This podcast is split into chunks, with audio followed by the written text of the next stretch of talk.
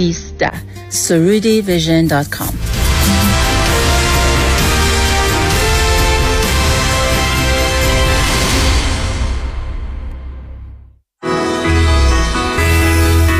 کنفرانس های دکتر فرهنگ هلاکویی، یک شنبه 4 جون 3 تا 6 بعد از ظهر، خوددوستی و حرمت نفس.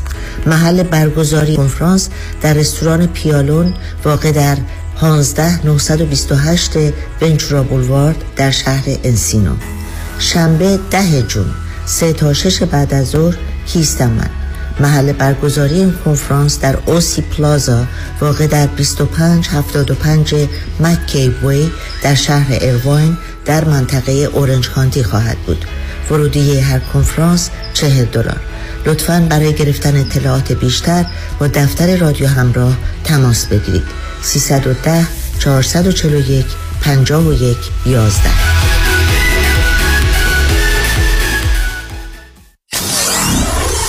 ninety-four-seven KTWV HD3 Los Angeles.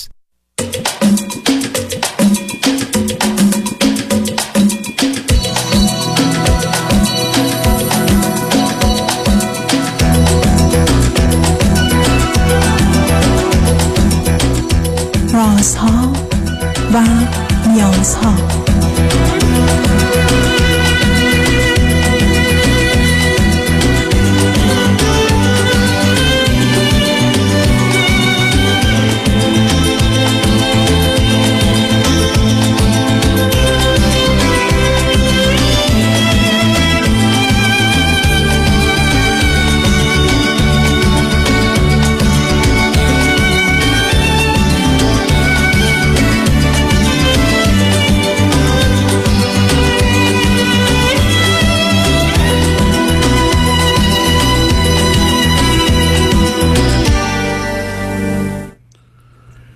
شنوندگان عزیز و ارجمند، درود بر شما. به برنامه رازها و نیازها گوش میکنید. تا 2 ساعت دیگر در خدمت شما شنوندگان گرامی خواهم بود و پرسش هایتان درباره موضوعهای روانی، اجتماعی، خانوادگی، پرورش و تعلیم و تربیت کودکان و جوانان پاسخ میدم. تلفن یا تلفن های ما 310-441-0555 است. یادآور میشم که برنامه رازها و نیازها روزهای سه شنبه، چهارشنبه و پنجشنبه 10 تا 12 و 4 تا 6، روزهای جمعه 10 تا 12 تقدیم حضورتون میشه. بعد از ظهر جمعه این سشن ویت دکتر فرید هلاکویی به زبان انگلیسی خواهد بود و بعد از ظهر دوشنبه جامعه سالم، نگاهی به موضوعهای اجتماعی.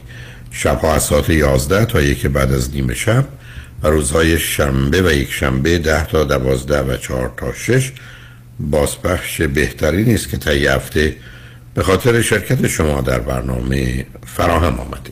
با شنونده گرامی اول گفتگویی خواهیم داشت. رادیو همراه، بفرمایید. الو، بفرمایید خانم. الو، سلام. سلام عزیز، خوب هستین؟ متشکرم. بفرمایید. خیلی خوشحالم آقای دکتر، بعد از 3 ماه موفق شدم با شما صحبت کنم. لطف دارید، بفرمایید. 3 ماه دارم مداوم میگیرم شما رو. خوب هستین؟ من خوب هستم آقای دکتر. من حقیقتش در مورد مسائل خانوادگی میخواستم صحبت کنم. من فرزند 6م خانواده هستم. 9 تا خواهر برادریم. 6می من هستم. بعد سنم 51 ساله. هنوزم ازدواج نکردم. چرا؟ از ایرانم تماس میگیرم. چرا ازدواج نکردید؟ من همین رو میخواستم توضیح بدم آقای دکتر. من حدود مثلا 18 سال پیش خواستگار خیلی زیاد داشتم. مثلا چجوری بگم، بعد از ساعت 6 یه خواستگار بود، بعد ساعت مثلا 8 شب جوری بود که من میگفتم ماما الان، مثلا مامانم میگفت الان یکی میاد خونمون، حواست باشه مثلا متوجه نشه که 2 ساعت پیش یه خواستگار دیگه داشت. اینجوری بود. بعد حالا من قضیه کلی رو میگم. من قبلا خیلی خانواده شادی بودیم، یعنی که با اینکه تعداد خواهر برادرها زیاد بودن ولی خب خانواده خیلی شادی بودیم. بعد تا اینکه اصلا یعنی زندگیمون این 18 سال کلا برگشت. نه سب کنیم شما نه سب میرسیم به اونجا. شما 18 سال قبل 33 سالتون بوده، درسته؟ بله بله. خب یه دختری در ایران در یه جامعه اونم با این خانواده شروع از 20 سالگی تا 33 سالگی 13 سال وقت ازدواج بوده و به گفته شما خواستگار میشه. اما چرا با شما منتظر خواستگار میشه؟ چرا نباید یک کسی رو شما پیدا میکردید و او شما رو پیدا میکرد که ازدواج کنید؟ به علاوه اگر قرار خواستگاره خب یکی از اینا رو انتخاب میکرد ازدواج میکرد. چرا موندید؟ خب نه گوش کنید چجوری میشد آقای دکتر. مثلا میومدن بیشتر همکاران بودن.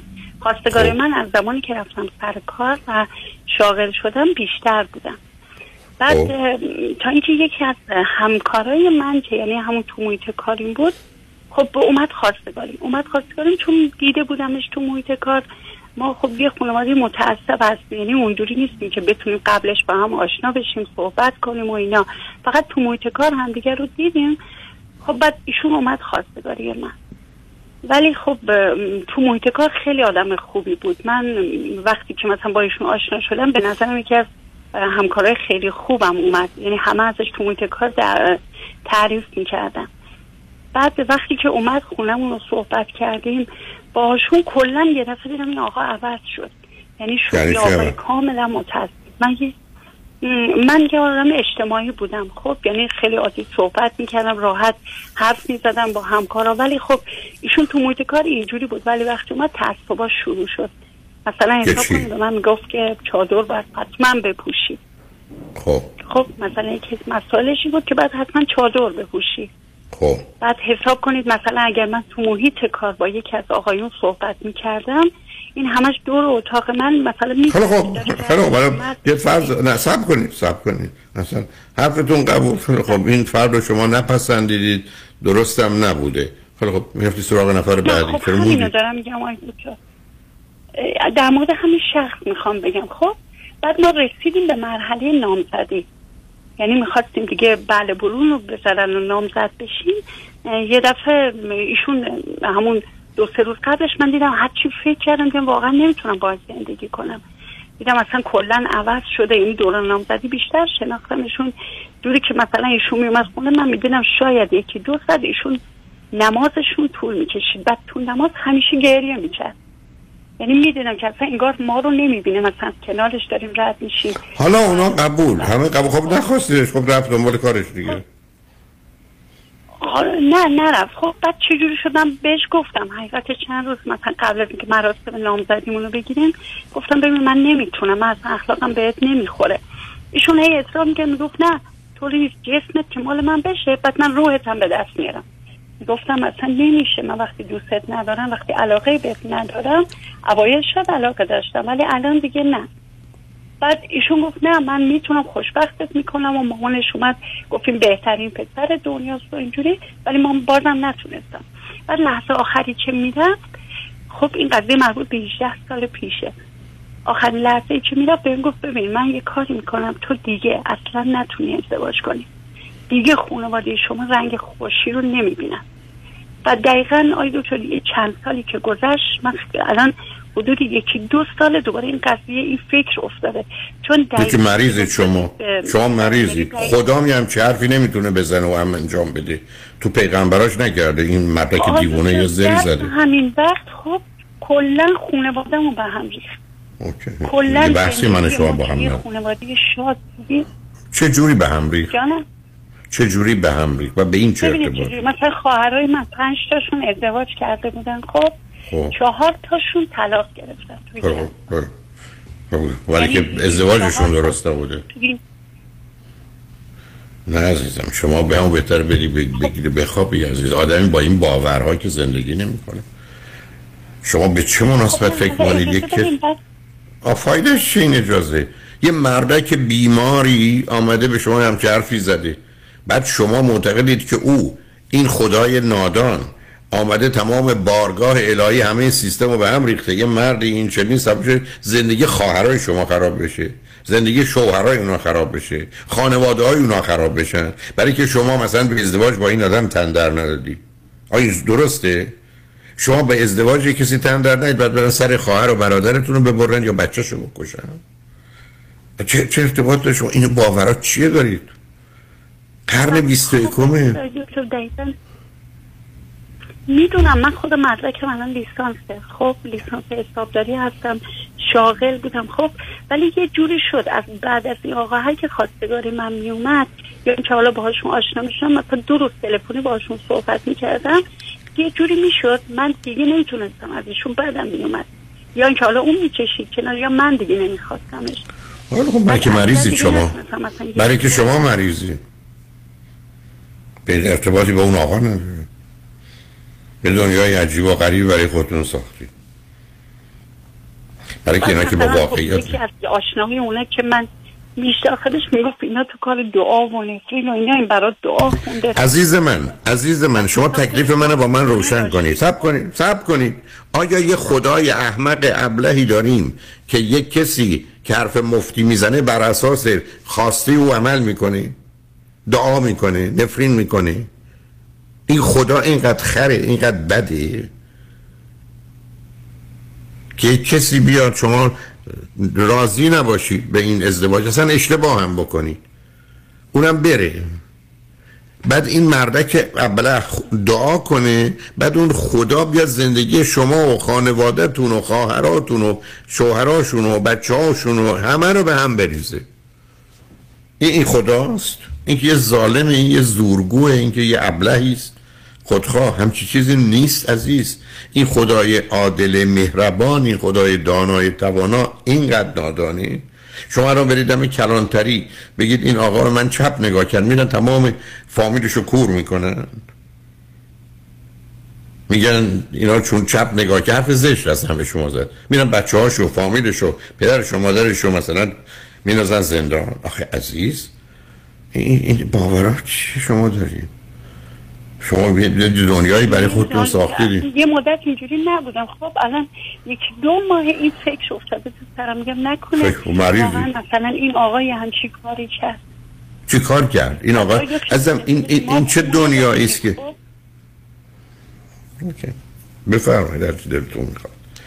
شما اصلا نمیخواید به خودتون بیاید. خب نه چرا همین نجوشو میگم، فقط یه مدتی این فکر افتاد تو سرم که نکنه این علتش باشه. بعد برنامه‌های شما رو گوش کردم، گفتم خب با شما در میون بذارم. یعنی میدونید چجوری شد؟ ما حساب کنید من بابام فوت کردم، بعد ما خونه داشتیم، خونه از خودمون، یه خونه خیلی بزرگ. قبل از فوتشون یه دفعه نمیدونم چی شد بابا خونه رو فروخت. حساب کنید ما با این همه مشکلات الان مستاجریم. مامانم سنش بالا 75 سالشه، داریم کرایه میدیم. خب اصلا دیگه نتونستیم خونه بخریم. اون پولی که نگه داشته بودیم به حساب از فروش خونه، بعد که زلزله اومد و یعنی تو اینجا خونه ها خیلی خراب شد، قیمت خونه رفت بالا، ما دیگه نتونستیم خونه دار بشیم.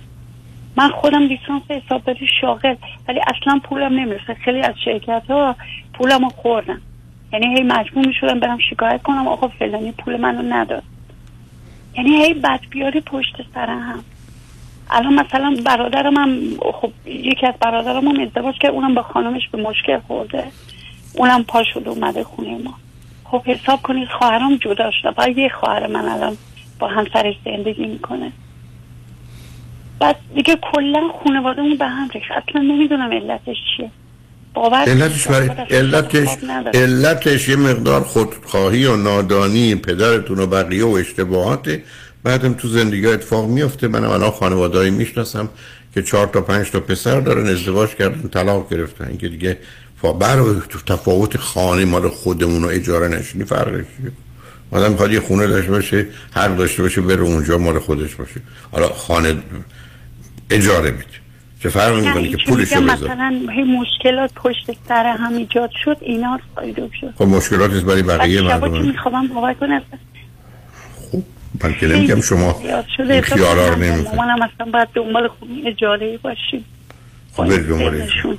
یعنی که مثلا برادرام، الان 2 تا برادر خونه دارم. خودمونم که هستیم، خواهرامم که جدا شدن، بعد مثلا یه خواستگار دیگه برام پیدا شد، اون رفته بود یه سری تحقیق کرده بود. بعد برداشته بود یکی گفته اون خواهرات جدا شدن، علت اینکه 4 تا خواهرش جدا شدن چیه؟ نکنه اینا میخواد ازدواج کنه جدا بشه، یا مثلا مهریه‌شو بگیره بخواد مثلا اجرا بذاره. درست که مثلا اینجوری نیست. مثلا که خواهرام واقعا شوهرش خب دست بزن داشت، جدا شد ازش، ولی خب چون 4 تا خواهرام جدا شدن، الان هم دیگه مثلا موقعی که گیرم یا ولی مثلا میان تحقیق میکنن میگن چرا این 4 تا خواهر جدا شدن، چرا خواهرای دیگه تو جدا شدن. نه من اگر باشم میگم چرا یه دختر 51 ساله ازدواج نگره، حالا میخواد ازدواج کنه، خواهرا چیکار اون جدا شدن شده. به هر حال حالا پرسش شد از من چی میگم 5 ساله کلی شد. اوکی عزیز، به هر حال مواظب خودتون باشید، الان برید بخوابید، ولی اگر دلتون خواست با یه خانم روانشناسی که دنیای علم رو باش آشناست یه گفتگو کنید، از این افکارم بیاد بیرون، یه پرسشی هم خودتون داشته باشید که این چقدر خدایی باید باشه انقدر بد و ظالم که زندگی یه عده زیادی رو خراب کنه به خاطر تازه که تازه اشتباهی شما هم نبوده، اشتباهی نه من یه کاری بکنم بعد 2 تا بچه‌م مثلا تصادف کنن بمیرن و بعد اسم این عدل، اسم این خداوند بخشنده مهربانه، یه همچین خلقتی درست کرده. واقعا بی خود نیست که این خانم گلازین اون ترانه رو میخونه، برای اینکه امیدوارم شنوندگان متوجه باشن اشکال کار در اینه که ما خدا رو که میدونیم، خدای دانای مهربان، خدای بخشنده، خدای دانا و توانا، یه ظالم بیماری که میزنه و میکشه و میکوبه و یه دختری اگر به یه کسی گفت نه دیگه حالا خانوادش رو همه گونه برای چند سال برباد میده. 18 سال زندگی چند تا زن و مرد و بچه و همه رو در هم میپاشه. میدونم هیچ مناسب نیست، میدونم امروز تو برنامه جامعه بودی هم این ترانه پخش شده. فرود خانم این ترانه رو پخش کنید، چون واقعا بذار من به شما بگم از نظر علمی خدای شما پراجکشن و فرافکنی وجود شماست، یعنی این شمایی که هرچه در درونتون میریزید بیرون. اگه آدم خوبه، مهربانه، سالمی باشید خداتون هم خوب و مهربان. اگه سالم باشید، خشمگین باشید، کینه داشته باشید خداتون هم کینه داره، انتقام میگیره. در سراسر جهان هم داستان همین بوده. آیا این خدای پدر بیمار ویرانگره یا یه مادر بزرگ خوب مهربونه؟ پس به اینکه کجای دنیایید خدا متفاوتن، هیچ کس راجع به خدا هیچی نمیدونه. این خدا نیست، خدایی که هست هست همین. ولی خدای من و شما نشون دهنده ویژگی های روانی من و شماست. فروید این حرف زد is a projection of yourself، فرافکنی وجود خودتون. از کوزه همون برون تراوت که دروست، تو این کوزه آب تلخه، بیرونش تلخه، شیرینه شیرینه. شما آدم خوبی هستید، سالمید، مهربونید، مواظبید، مراقبید، اخلاقی و انسانی عمل میکنید، خداتون هم اینگونه است. شما ظالمید، دروغگویید، فریبکارید، خداتون هم خدعه میکنه، ظالم، بیرحمه، با 2 تا توصیه که انجام نشده میزنه همه رو میکشه. من هم نشسته که یه مردک ابلهی به خاطر اینکه دختری گفته من نمیتونم با تو ازدواج کنم که این حق یه انسانه که نخواد ازدواج کنه با کسی، حالا بیاد تمام فامیل رو بزنه در و داغون کنه و شما بشینید بگید احتمالاً بعد از اون تاریخ این گونه شد. ترانه رو برای ما همین الان بگذارید، بعد چند پیام ها رو.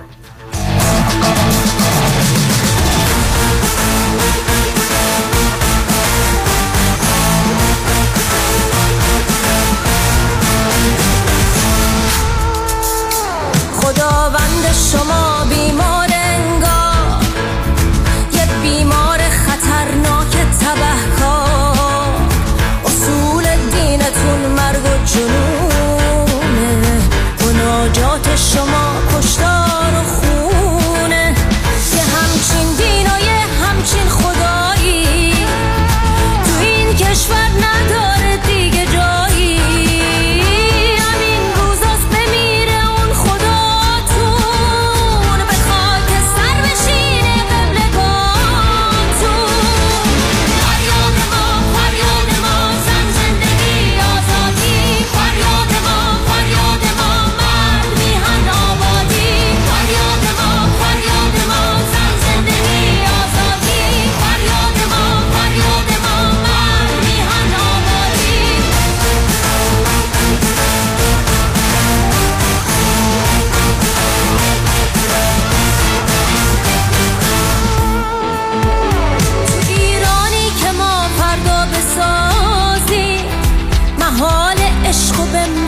به بازی، محال مثل اون نسل خرافات بیافتیم توی گرداب مکافات. قرار حاکم ما نور باشه، باید قانونمون از دین جدا شه. قرار هر کسی با هر خدا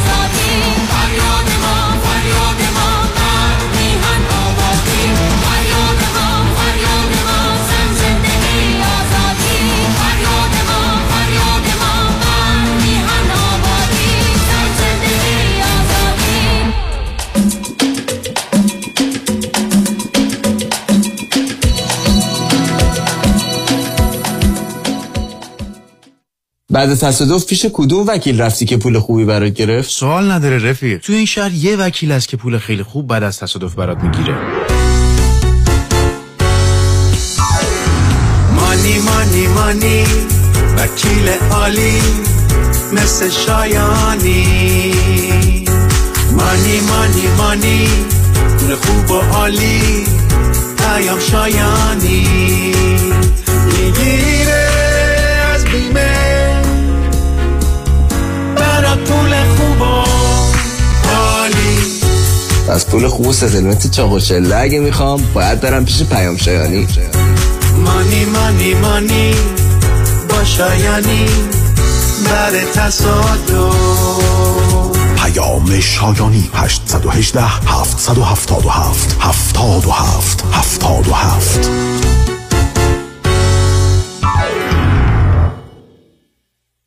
پیشتاز است. سیروس ترول با 63 سال تجربه همچنان پیشتاز است. پیشتاز در تنظیم سفری راحت و ارزان با همکاری کادر مجهز و حرفه‌ای است. پیشتاز در جلب اعتماد شما پیشتاز است. پیشتاز در عقد قراردادهای اختصاصی با شرکت‌های هواپیمایی جهان پیشتاز است. فاصله رسیدن شما به مقصد با خیالی آسوده فقط یک تماس با سیروس ترول است. 1-800-332-97-87 و یا 1-800-33-سایرس. سیروس ترول پیشتاز است. میخوام خونمو تو اورنج کانتی بفروشم. دنبال یه ایجنت خوب میگردم. کسی رو سراغ داری؟ الیه سونبلی 100%. الیه سونبلی کارش خوبه؟ 100%. یکی از ویژگی های خوبش رو بگو. 1%. 1%؟ یعنی چی 1%؟ یعنی اگه خونه تو با الیه سونبلی لیست کنی فقط 1% کمیسیون برمیداره. مگه میشه؟ مطمئنی؟ 100%. خرید و فروش خانه در اورنج کانتی با الیه سونبلی راحت، سریع، به قیمت. تلفن 949 799 2498. 949 799 2498. This offer does not include other agents commission. DI number 0184390. Some limitations apply. الیه سونبلی 100%. دکتر هدیه جعفرودی. پروگرام جدید رو دوست دارم اعلام کنم که بهش میگیم روش هالیوودی New 21 Day Detox and Rapid Weight Loss Program که در 21 روز میتونین بین 10 تا حتی 20 پوند کم بکنین. این روش کاملا طبیعی هستش، بدون دارو، بدون گرسنگی و با انرژی بالا شما میتونین به وزن ایدئال و دلخواهتون و به سلامتیتون برسین. فقط احتیاج به 21 روز با ما بست ویت دارین و برای اولین 10 نفری که در حال حاضر تماس بگیرن کلیه برنامه‌های کاهش وزن و کنترل مریضی قند نصف قیمت خواهد بود و مشاوره اولتون کاملا به طور رایگان انجام میشه که این مشاوره تلفنی هستش. دکتر هدیه جعفرودی، کایروپرکتر. تلفن 844 366 68 98، 844 366 68 98. شیرین جون کجایی قربونت برم؟ بیا چند تا از بچه‌ها رو دعوت کردم شام امشب دور هم باشیم. اوا من که آمادگی ندارم. بچه شدی؟ آمادگی نمیخواد. همین الان یه زنگ بزن پانتا، خودش میاد. یه میز مفصل میچینه، پذیرایی میکنه، جمع میکنه. او پانتا همون خانمیه که انیورسری دختر خالمو کیترینگ کرد. وای اون مرسح پلوش هنوز مزهش زیر زبونمه. تا دیر نشده زنگ بزن. کیترینگ پانتا با سرویس دلیوری رایگان در سراسر لس آنجلس، اورنج کانتی و سان دیگو. کیترینگ کوشر پذیرفته می شود. 949 307 2004، 949 307 2004. کیترینگ پانتا. دکتر اعلمی راد در جنتل بایو دنتسری، آفیس نمونه‌ای که کیفیت در آن حرف اول را میزند، کلیه خدمات دندان و لثه شما را در زیر یک سقف انجام میدهد. دیگر نگران جایگزینی دندانهای از دست رفته یا پلاک‌های متحرک دندانهای خود و حتی هزینه درمان مشکلات دندان و لثه خود نباشید. کافی است با جنتل بایو دنتسری تماس بگیرید. تلفن 818 888 4900، 818 888 4900. آفیس در بیست هیلز، جنتل بایو دنتسری.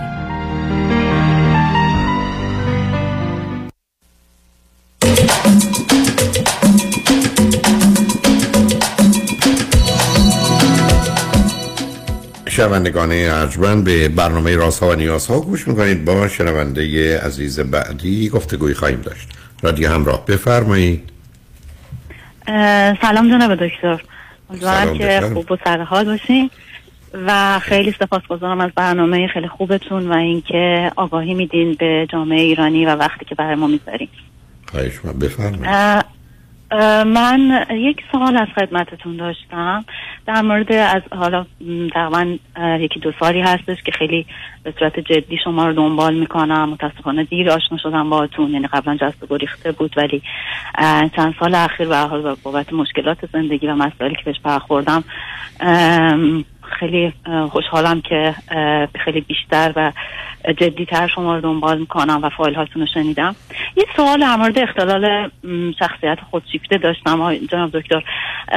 این که اختلال شخصیت خودشیفته وارد بعض موقع حالت پارانویا میشه، من وایساتون رو خیلی گوش دادم در مورد حالا مقصودتون از پارانویا دقیقا چی عزیز؟ حالت شک و تردید، حالت سوءظن. چون این بله این چیزی که من مطالعه می‌کردم، حالا البته تو وایس‌های شما که خب کاملا در مورد پارانویا وایساتون رو گوش دادم و اینکه رنج‌های مختلف داره و ولی اینکه شخصیت خودشیفته میاد و گهگاهی وارد این فاز میشه، من میتونم از شما بپرسم که چطوری همچین اتفاق میفته؟ یعنی برام شما یه اصطلاح خیلی جالبی دارید که این پیچی مغز افراد واقعا متفاوته، یعنی واقعا خب من یه حالتی شده که تو زندگی مشترکم کاملا به این نتیجه رسیدم که پارتنر من واقعا با دید دیگه ای کاملا یه سری موضوعها رو نگاه میکنه.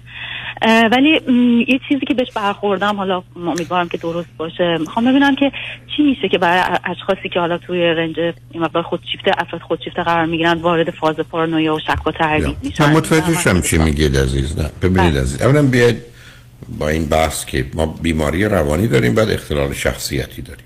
این 10 تا اختلال شخصیتی، یکی از اونها شخصیت خودشیفته است، نارسیسیک پرسونالیتی دیسوردر، که نوع خفیفش رو من در بحث مربوط به شخصیت نرمال به عنوان برتری طلب میشناسم، چون برتری طلب ویژگی‌های محدودی داره در مقام واسه با خودشیفتگی و ضمن خفیفه، ولی وقتی خیلی شدید شد میشه خودشیفتگی. حالا حرفی که شما می‌زنید دو تا جنبه داره.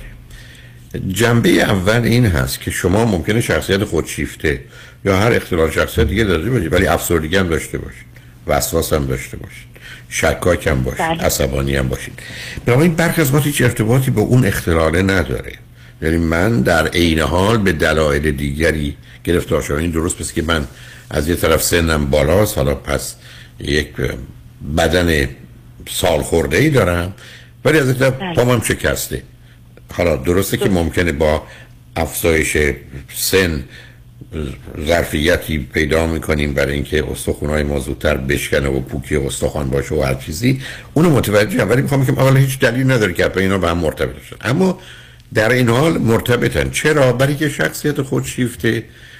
همینقدر که متوجه بشه دیگران او رو در اون جایگاه و پایگاهی که هست قبول ندارن، همون جور که متوجه بشه دیگران درباره باور او، اعتقاد او، احساس او، نظر او شک میکنن، همینقدر که متوجه بشه دیگران فکر میکنند اون بیش از حد برای خودش حقی قائله که نداره، گرایش‌هایی به سمت شک و سوء ظن و دشمنی پیدا میکنه. بنابراین اون تعجب آور نیست، یعنی باید یه شخصیت خودشیفته زمینه برای فرض کنید شک و سوءظن یا عصبانیت هست، برای که ویژگیش وقتی شما مثلا به 40 تا صفت آدم شخص خودشیفته نگاه کنید میبینید اصلا اون حصاری که دور خودش کشیده به دلیل عدم اعتماد و اطمینان به دیگری است. شخصیت خودشیفته به هیچ کس اعتماد و اطمینان نداره، تحمل هیچ نوع اعتراض و انتقادی رو نداره، هر نوع نظر مختلف رو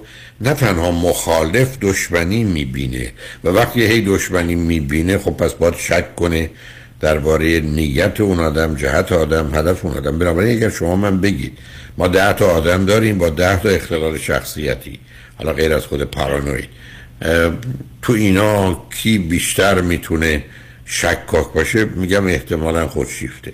بنابراین یک کسی با شخصیت خودشیفته زمینه‌ای برای شک و سوء ظن و حتی خشم و عصبانیت داره، ولی در این حال ممکنه اصلا مسئله شک و سوء ظنش به عنوان یه بیماری دیگه از یه جای دیگه اصلا آمده باشه. فرض بفرمایید خودشیفتگی رو یه مرد در جهت ارتباط با مادرش داره، ولی مثلا سوء ظن رو اصلا از پدرش یا فامیل پدری داره.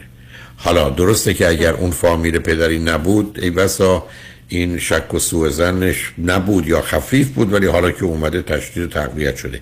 بعدم این گونه موارد یه مقدار جنبه دوری دارند، یعنی اصولا ما در طبیعت چیزا شروع میشن مثل بهار و تابستان و پاییز و زمستانه، یه مقدار یه چرخشایی از این قبیل هست. بنابراین برخی از اوقات فعال میشه و یا موضوعی مطرح میشه یا فکر میکنه باید یک گونه دیگه زندگی کنه، سرکله شک و سوء ظن پیدا میشه، زمانی نه میره دنبال کارش و نخواهد بود. بنابراین اینکه شما فرض رو بر این بگیرید که به خاطر شخصیت خودشیفتش شکاکه، شاید ولی میتونه جدا از اون هم یه همچین مشکلی داشته باشه. بله بله، بسیار عالی، مرسی، ممنون از توضیحاتتون. من اجازه دارم یه هفته برم وارد زندگی مشترک، خب مسائل مختلفی بوده تو این سالها، اجازه دارم یه مقدار بیشتری از اون سال بخوام وقت دارم. متشکرم از لطفتون و یا دیگه باز من خیلی ازتون سپاسگزارم برای اینکه حداقل من الان 39 سالمه، از کانادا خدمتتون تماس میگیرم و حدود 5 سال هستش که مهاجرت کردم و حالا به واسطه بیشتر مشکلاتی که تو زندگی مشترک درگیرش شدم شروع کردم با دیتیل بیشتری شما رو دنبال کنم و ولی واقعا شما به من کمک کردید. واقعا نه، حالا باید اونو بگذارید. شما اولا تنها اومدید یا اینکه با همسرتون؟ نه، ازدواج کردم. بله بله بله، ما 1 سال ازدواج کرده بودیم که مهاجرت کردیم اومدیم اینجا. بنابراین شما در نه صبر کنید، شما در 33 سالگی ازدواج کردید، درسته؟ بعد از 1 سال ازدواج الان 4 سالی که آمدی. همسرتون چند سالشونه؟ ایشون 4 سال از من بزرگترن. اوکی، به من بگید هر دو فرزند، هر دو فرزند چندمی؟ ایشون فرزند اول از 2 فرزند هستن، من 4 فرزند هستیم، یعنی از خانواده خودمون، ولی یه دختر خاله‌ای دارم که ایشون پدر مادرشون تو تصادف تو بچگی وقتی 2 سال بودن فوت میکنن و از بچگی با ما بزرگ شدن، یعنی مثلا یه جوری خانواده ما 5 فرزندی بود و ولی از لحاظ خونی من یعنی 3 تا برادر دارم و ایشون حالت خواهر من هستن و خودشون کاملا جزء خانواده ما هم دارن، چون پدر مادر منم واقعا با ما بچگی در کنار ما بزرگ کردن. برادرم شما بزرگترن یا کوچکترن؟ یه برادر بزرگتر دارم، بعد ایشون یه برادر 6 سال بزرگتر دارم، ایشون 5 سال، یعنی دختر خواهر من 5 سال از من بزرگترن. دو تا برادر کوچکترم دارم که یکیشون 6 سال از من کوچکتره، یکیشون هم 4 سال. بنابراین شما از این طرف دوم یا سوم هست. اینا متوجه شدم. به من بگید هر دوی شما و همسرتون چی خوندید، چه می‌کنید؟ الان اومدید کانادا چی می‌کنید؟ من مستر مهندسی برق دارم و اومدم اینجا، خدا رو شکر تو رشته خودم خالص تو کار پیدا کردم و موفقم هستم. ایشون هم همینطور تو رشته، تو یکی از رشته انجینیرینگ هستن و کار پیدا. فرزندی هم دارید یا ندارید؟ نه متاسفانه یکی از موضوعات خیلی مهمی که خب درگیرش هستم و حالا در کنار مشکلاتمون علت اساسیش این هستش که باهاتون تماس گرفتم. واقعیتش دکتر، خب ما از اول زندگی، یعنی از زمانی که با هم شروع کردیم به زندگی، خب مشکلات مختلف بود و متاسفانه خب نوع بحث‌ها و مشاجراتی که داشتیم با خشم‌های خیلی زیاد و وحشتناکی بود و مشاوره گرفتیم. واقعیتش اینه که یه ذره بهتر شد و اومد جلو. بعد خب بلافاصله داستان مهاجرت یه بیگ چنج بود و خب سال اوایل، یکی دو سال اول مهاجرتم با مشکلات خودش تا ستل بشیم، تا جا بیافتیم. و بذار ازتون یه سوالی بکنم چون مهمه، نصب کنید. کی بیشتر دلش خواست مهاجرت کنه، شما یا ایشون؟ من. خب شما متوجه سنتونم بودید که بس بچه نخواهید؟ بله. البته ایشون هم همراه بودن، ایشون هم دقیقاً همراه بودن. نه من کاری ندارم، یعنی نه صبر کنید، نه ذره تون نرید، عجله نکنید.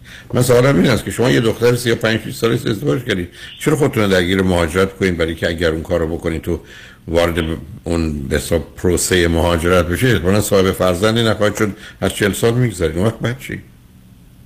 بله متوجهم. بله اون موقع کاملا حرف شما قبول هم بی فکری من بود و اینکه شاید زیادی هیچ کس دیگه به شما نگفت که خانم چیکار داری میکنی؟ تو داری در 35 سالگی ازدواج میکنی یا 34 سالگی، بعد حالا میخوای بری مهاجرت، در حالی که خب شما ایران بودید میتونستید ازدواج کنید، بچه دار بشه. خب حالا نشدید. اوکی. خب حالا و واقعیت هم اینه که اینم بگم آقای دکتر، یعنی همون موقع که ما تصمیم به مهاجرت گرفتیم، ما در کنار همون مسائلی که بود، من همون موقع هم البته به همسرم گفتم، چون بچه دوست داشتم و گفتم که بچه دار شیم. حالا به هر حال کیسمون هم اپروو شده، نهایتا میتونیم بچه یکی دو ساله شد بریم که خب یه ذره با خیال راحت تری باشه. بعد خب ایشون گفتش که نه الان موقعش نیست، بذار حالا مهاجرتمون بکنیم بعد میریم یهو خب اونجا بچه دار میشیم. و یعنی گفتمانمون توی اون سالها در کنار حال مشکلات که خود ما بین خودمون هم بود به این شکل رفت جلو. خب حالا وقتی آمدید چرا همون اول بچه دار نشید عزیز؟ وقتی اومدیم اینجا واقعیتش اینه که آقای دکتر، چون توی یه سال اول جفتمون متاسفانه خیلی، یعنی البته من کار پیدا کردم ولی خب ایشون خیلی دچار مشکل شد تو کارگیر آوردن و خیلی دچار استرس بود و خیلی داون شده بود و منم واقعیتش خب احساس آن استیبل بودن میکردم با اینکه کار داشتم از شرایطی که ایشون داشتش. باز یکی دو سالی به تعویق انداختیم تا اینکه خب تقریبا سال سوم شروع کردیم به ترای کردن، تا اینکه یه ذره اوضاع بهتر شد. یعنی از لحاظ منظورم از لحاظ مسائل ستل شدن، مشکلات رابطه‌مون بود، مشکلات رابطه‌مون که به هر حال گیرایی به هم دیگه میدادیم و یه مقداری حالتهای شک و سوءظن من تو ایشون میدیدم و اینکه خب کوچکترین انتقادی واقعا خب نمیشد کرد از ایشون. و به من گفتید ایشون فرزند اولن، اون دومین پسر یا دختره با فاصله؟ پسر هست. با چه فاصله عزیز؟ با 3 سال. اینم شما از اون نظر. اوکی بذارید با پیام‌ها رو بشنویم برگردیم به من بگید دلتون می‌خواد بحث راجع به زندگی زناشوییتون اگر مورد نظرتون هست و چگونه بله با هم داشته باشید روی خط باشید لطفاً. شنگ و رنجمند بعد از چند پیام با ما باشید.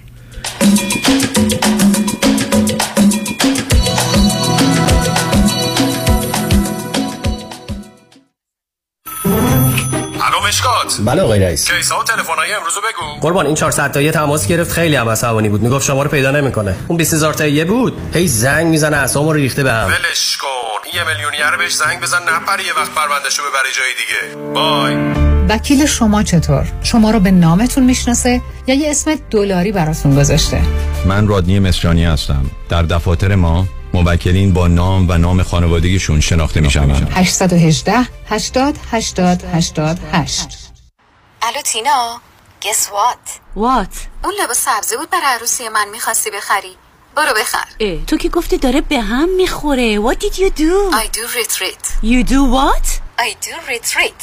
یه پروگرام دکتر دانیل صدیق کوچبانی، یه جای خیلی شیک و راحت دارن، عین یه هتل 5 ستاره. 3 روز میری اونجا کانفیدنشال. تمام مشکلات ارتباطی گذشته و آیندت و چیزایی که با دوست پسر و نامزد و شوهرت اختلاف داری رو میارن وسط، حلش میکنن میره کنار. راست کار تو آریان شوهرته که ساعتی یه دفعه مثل کارد و پنیر میرین تو هم. دستت درد نکنه. لباس سبزی یادت نره.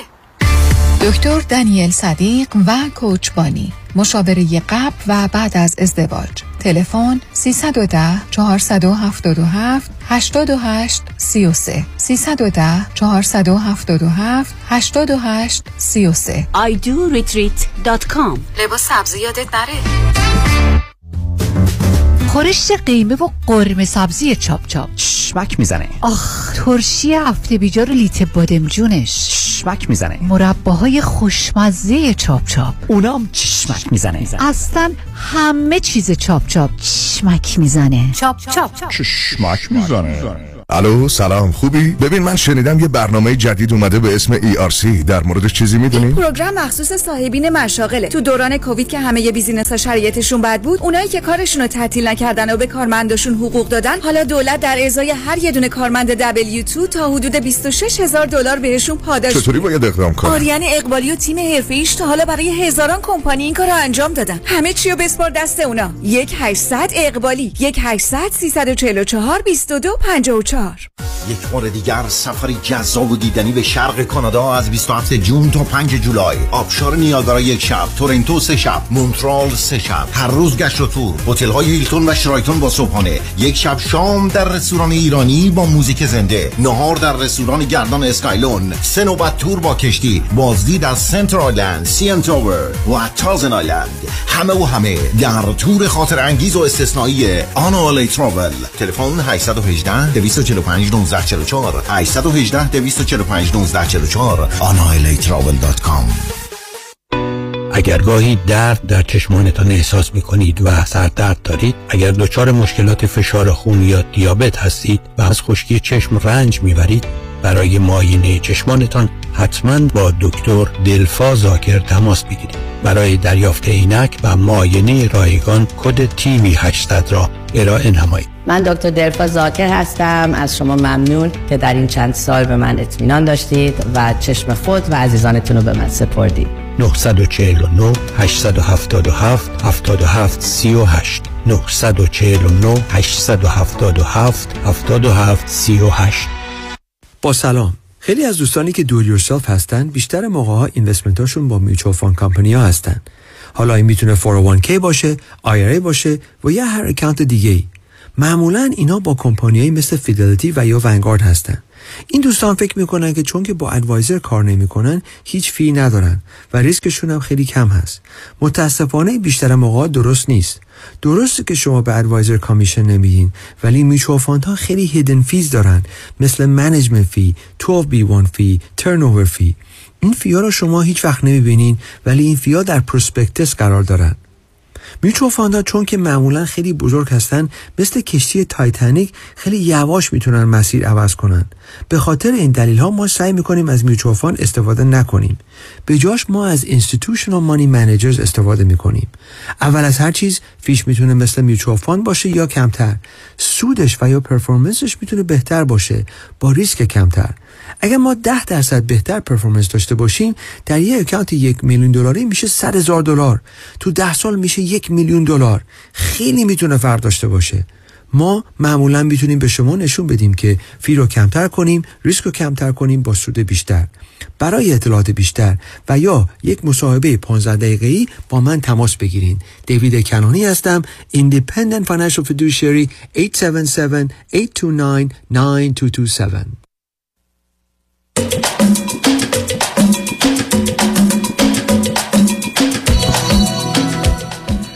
شنوندگان ارجمند، به برنامه رازها و نیازها گوش میکنید. با شنونده عزیزی گفتگوی داشتیم، به صحبتون با ایشون ادامه میدیم. رادیو همراه، بفرمایید. علی جان دکتر، من یه صحبت توضیحی رو اضافه بکنم که شما بتونید شناخت بیشتری داشته باشین از من که کمک بکنه بتونم پاسخ مناسب بگیرم ازتون. واقعیتش حالا توضیحی که میتونم اضافه کنم اینه که تو این خب یکی دو سال اول مهاجرت علاوه بر مسئله مالینگم مشکلات خودمون هم بود، یعنی خب هر دفعه که ما دعوایی هم می‌کردیم انگار مثل یه استافری بود تو ذهن من که بذار رابطه زر بهتر بشه بعد یه بچه بیاد وسط و ما و من همش سعی داشتم که حالا با کمک گرفتن از مشاور با شناخت بهتر خودم و ایشون به اینجایی برسم که یه رابطه بهتری داشته باشم بعد خب بچه بیاد وسط. یعنی میخوام بگم کامبینیشنی از این مسائل با هم بود که خب هی به تعویق افتاد و میتونم بگم یه مقدار رابطه بهتر شد، ولی خب موضوع مشاجراتمون خب مثل خیلی از زندگی ها یا موضوع پول بود یا موضوع این بودش که وقتی مسئله ریز می شد متاسفانه هیچ وقت ما نمیتونستیم نتیجه یعنی به یک بحثی برسیم که خب این اینجا تموم میشه و انقدر فرافکنی توش بود و به همه جا به قول معروف بحث می شد. مثلا اگر من یه موضوع مالی مطرح می کردم که خب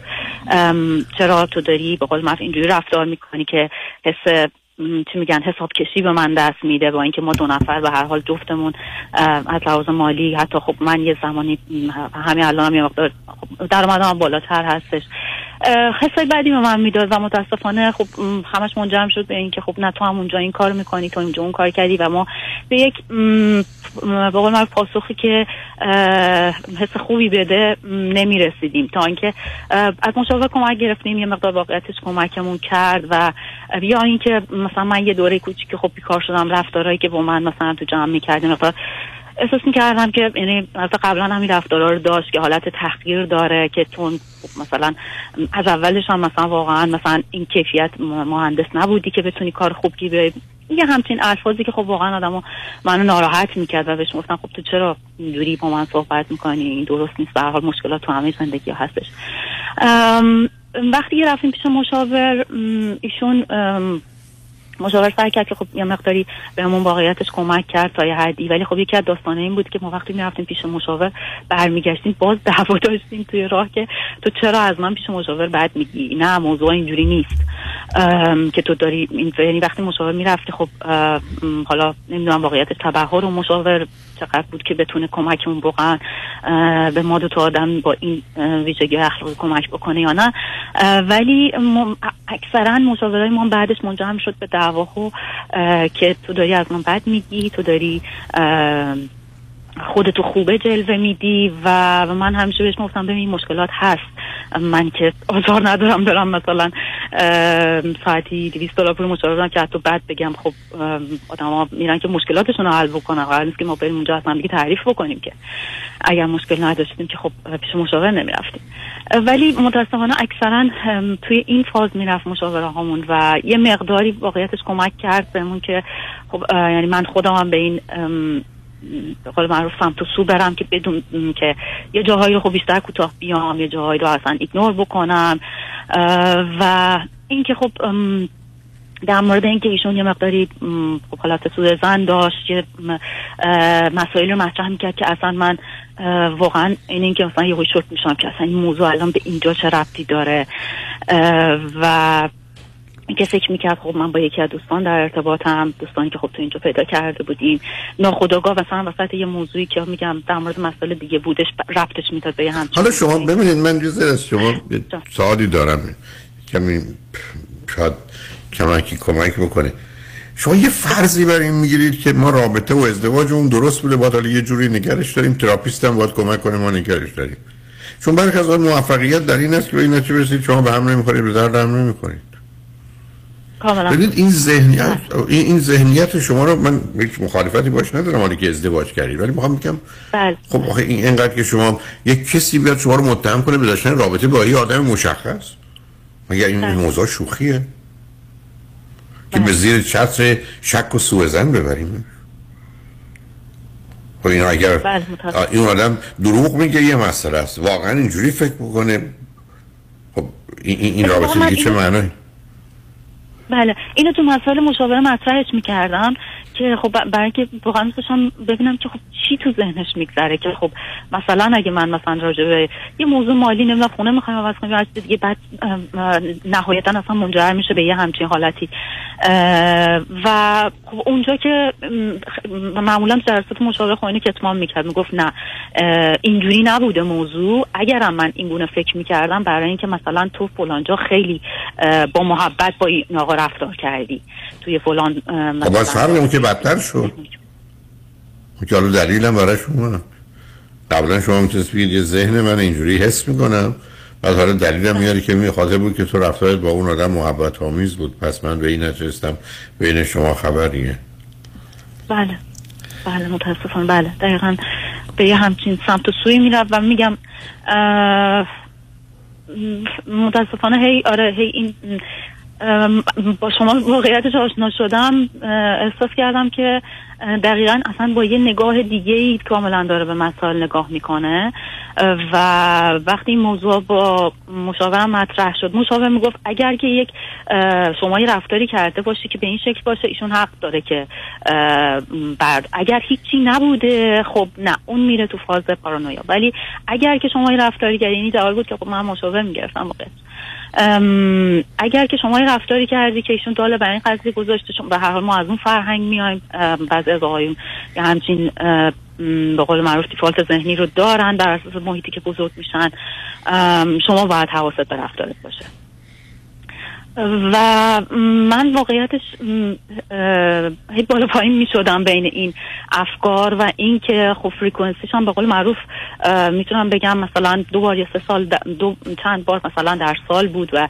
این که تا زمانی که ما ساکت بودیم و همه چی خوب بودش یعنی رفتار زندگی ما را بذار ازتون یه سال بگم نه دور خودتون نچرخید این مسئله اینجوری حل نمیشه. به من بگید چقدر فکر کنید شما هم دیگه رو دوست دارید و هم علاقه‌مندید و هم کشش فیزیکی داری رابطه جنسیتون خوبه اونجا چه خبره؟ در چارچوب احساسی فیزیکی جنسی چه خبر است بین شما دوتا؟ بله اتفاقا میگم چون باهاتون آشنا هستم از این لحاظ خب همیشه برای من خوب بوده و برای من جالب بوده از زمان که یعنی من فکر میکردم که رابطه جنسی خوب بوده و من همیشه لذت می‌بردم و این مسائل گاهی انگار مثلا ذهنم پارتیشن داره یعنی هولد میذاشتم اگه دعوایی بود خب مسلماً زمانی که مشاجرهای بد میشد خب شما میتونی خانم‌ها سیستمشون به هم میریزه مثل آقایون نیست، ولی من سعی میکردم یه جوری هولد بکنم چون همسرم همیشه خب اون آدمی بود که میگفتش که خب من از تو خیلی میلم بیشتره و همیشه اینو میگفت به مشاجره هامونم از نظر من همه چی خوب بود ولی از نظر اون میگفت من دوست دارم بهت کشش دارم ولی برای من کافی نیست و یا حداقل منظورش این بودش که دوست دارم تو خیلی مشتاق باشی اون میزانی که من میخوام تو مشتاق نیستی فقط خب بازه زمانی که تو مشتاقی خب مشخصه چه زمانی. حالا از در احساسی به من بگید چی؟ نه از در ایشون که گوش شما گفتم من تو رو دوست دارم شما چی؟ ببینید واقعیتش اینه که آقای دکتر رابطه‌مون اتفاقا بر من هم با دوست داشتن شکل و ایشون خب به عنوان یه مرد خب خیلی رفتار رمانتیک قشنگی هم داره و ولی وقتی که وارد این فاز میشه که ما به گفتمان و کامیونیکیشن میرسیم متاسفانه اونقدر فیل میشه که کل ذهن من به هم میریزه یعنی من یه زمانی میرم تو خشم بالا بعد از معمولا مکالمه هامون بعد خب میره تو فاز این که ایگنور کنم فراموش کنم زندگی برگرده حالا به روال عادی روزمره تا اینکه بخواد حالا چند وقت دیگه یه مشکل دیگه اتفاق بیفته و منظورم رسوندم یا نه. واقعیتش اینه که اینا باعث شده که بر من مستهلک بشه رابطه و این اواخر با خودم صحبت می‌کردم اون هم یعنی اون اوایل که چند سال پیش اون خیلی بیشتر به قول من متمایل بود که زندگی رو نگه داره و چون گفتم بچه دوست دارم ولی به هر حال تو طول زمان میگم این مسائل که خب پیش اومد خیلی من احساس می‌کنم مستهلک شده و اینکه ولی آره وقتی نگاه می‌کنم اترکشناش برای من هنوز بر من جذابیت فیزیکی داره و ایشون هم همینو میگه ولی اونم خب میگه منم واقعا خسته شدم. الان من بگید که مسئله و مشکل چیه؟ الان واقعیتش موضوع آخری که پیش اومده و میگم یه شوک دیگه ای برای من ایجاد شد که اصلا واقعیتش مسائل زیاد بود که خب اصلا وقت اجازه نمیده که من بخوام مسائلی که پیش اومده رو که بگم که تو این سالها به هر حال خدمه ما مراجعه میکردیم، موضوع بحثمون بود از مسائل مالی و به قول معروف شک و سوء ظن این مسائل و همچنین البته اینا من بگم که من یه زمان خب از ایشون بابت اینکه حرکتای نپخته‌ای مثلا توی جمع داره یا مثلا شوخیای نپخته میکنه، اون اول خب خیلی بیشتر بهش میگفتم، ولی بعد دیگه دیدم خیلی مثلا آشفته میشد که اصلا تو حق نداره. شما هیچ وقتی میخواید برید خونه مستقیم میرید خونه یا دور خونه و هم اون منطقه و اینا با ماشین میچرخید؟ چرا از فرار میکنید از اینکه مستقیما با موضوع برخورد کنید عزیز؟ سه دفعه من شما یه سوالی میکنم هی میرید توی بعد تازه میگید مگر وقت نه یعنی چی؟ نه تازه میگید حالا بریم بعدن مگر وقت بود نمیدونم صحبتهای دیگه میکردم. بذار قبل از اون من از شما یه سوالی بکنم. گرچه همه برنامه دو سه دفعه اشکار گفتید با مشکلات مالی بود. مشکلات مالی سر چی بود عزیز؟ مشکلات مالی سر نوع خرج کردن، مثلا تو چرا اینجوری خرج میکنی، چرا اینقدر هزینه داری میکنی، یا مثلا چه خرج چه چیزی شما میکردید که از نظر ایشون ضروری نه؟ مثلا اگه من میخواستم چه میدونم چیزی برای خانواده خودم بخرم یا اینکه در مورد ایشون مسائل خونه رو مثلا میام ایران به عنوان سوغاتی، مثلا اگه میخواستم چیزی بخرم یا خب اون که اصلا مثلا یه موزلی میشد، یا اینکه در مورد مثلا وسایل خونه خریدن، نه این سلیقه من نیست، تو حق نداری اینجوری این چیز بکنی، داره پول زیادی خرج میکنی و این موضوع خب خیلی خب موضوع بغرن. حالا بیاد ازتون یه سوال وارونه بکنم، اصلا شما سر چی با هم توافق داشتید؟ در کدام منطقه زندگیتون شما با هم این هم بودید؟ ما بیشتر توی مهاجرت، یعنی تصمیم مهاجرت بود که با هم توافق داشتیم و خب با هم دیگه مهاجرت کردیم، اومدیم اینجا و زندگی رو ساختیم، ولی این مشکلات یه خط در میون ما رو خب خیلی اذیت کرد. ولی ببخشید دکتر من یه ذره برحرف کردم. مشکل آخری که بیشتر الان ذهن منو مشغول کرده که می‌خواستم بهتون بگم، حالا با توضیحاتی که دادم خدمتتون، این بودش که این به اینجا رسیدیم که واقعیت ما 2 سال برای بچه داشتن تلاش کردیم و نشد و دکتر به ما گفتش که وقتی که رفتیم برای چکاپ و اینها، دکتر به ما گفتش که باید برید تو پروسه IVF و IVF رو شروع بکنید، مشکل از جفتتون هستش و من به واسطه اینکه خب واقعا هم بچه دوست داشتم، اصلا خیلی از مسائل اصلا دیگه مثلا به توجه هم نمی کردم، یعنی و وارد پروسه IVF شدیم. 1-2 بار خب نتیجه متاسفانه منفی داد و توی این پروسه یه مشکلی برای مادر ایشون پیش اومد که ایشون گفت من باید برم 2 هفته ایران ببینم مادرم و عرض ناراحتی بیماری بوده که گفت من باید برم ببینم و که من گفتم اوکی مشکل نداره ولی خب من نمیتونم بیام. ایشون رفتن ایران و زمانی که برگشتن اتفاقی که افتاد، یعنی واقعا مثل شوک برای من بودش، زمانی که برگشتن حالا دختر خاله من یا کسی که به عنوان خواهر من هستش الان به من گفتش که ایشون زمانی که اومده بود ایران، خب البته همیشه میگم من خواهرتو خیلی دوست داشتم، مستقیم برای سر موضوع اینقدر نچرخید. بله. موضوعی بود که ایشون به خواهر من، یعنی زمانی که دعوتشون کرده بود و البته دعوتشون کرده بود به خونهشون، بهشون پیشنهاد رابطه جنسی داده بودم و من خیلی این قضیه من شوک کرد زمانی که خواهر من البته خیلی محتاطانه من گفت ببین نمیخوام، واقعیتش مهم نیست که چگونه گفتن، مهم اصلا گفتن نگفتن، مهم اتفاقشه. شما نظرتون این است که خواهر شما درست گفته و اون وقت همسرتون اگر باشون در میون گذاشتی جوابشون چی بود؟ جوابشون این بودش که اولین چیزی که گفتش که من احساس میکردم که اون خودش هم خیلی یعنی فقط اشتباه بود ولی خواهر من هم یعنی خودش هم مشتاق بوده، مقصر فقط من نبودم. موضوع جواب بود که ایشون به من داد، یعنی ایشون معرفشون بود که من فکر کردم خواهر تو هم میخواد با من رابطه جنسی داشته باشه پس پیش رویم، ولی او بعداً مخالفت کرد و اتفاقی هم نیفتاد. درسته؟ بله. حالا بذارید این قسمت آخر هم مصرفش کنیم، بذارید پیاموار بشنیم برگردیم ببینم ممنون. اینجا شما کجا خرج کنم شما رجمن بعد از چند پیام با ما باشید.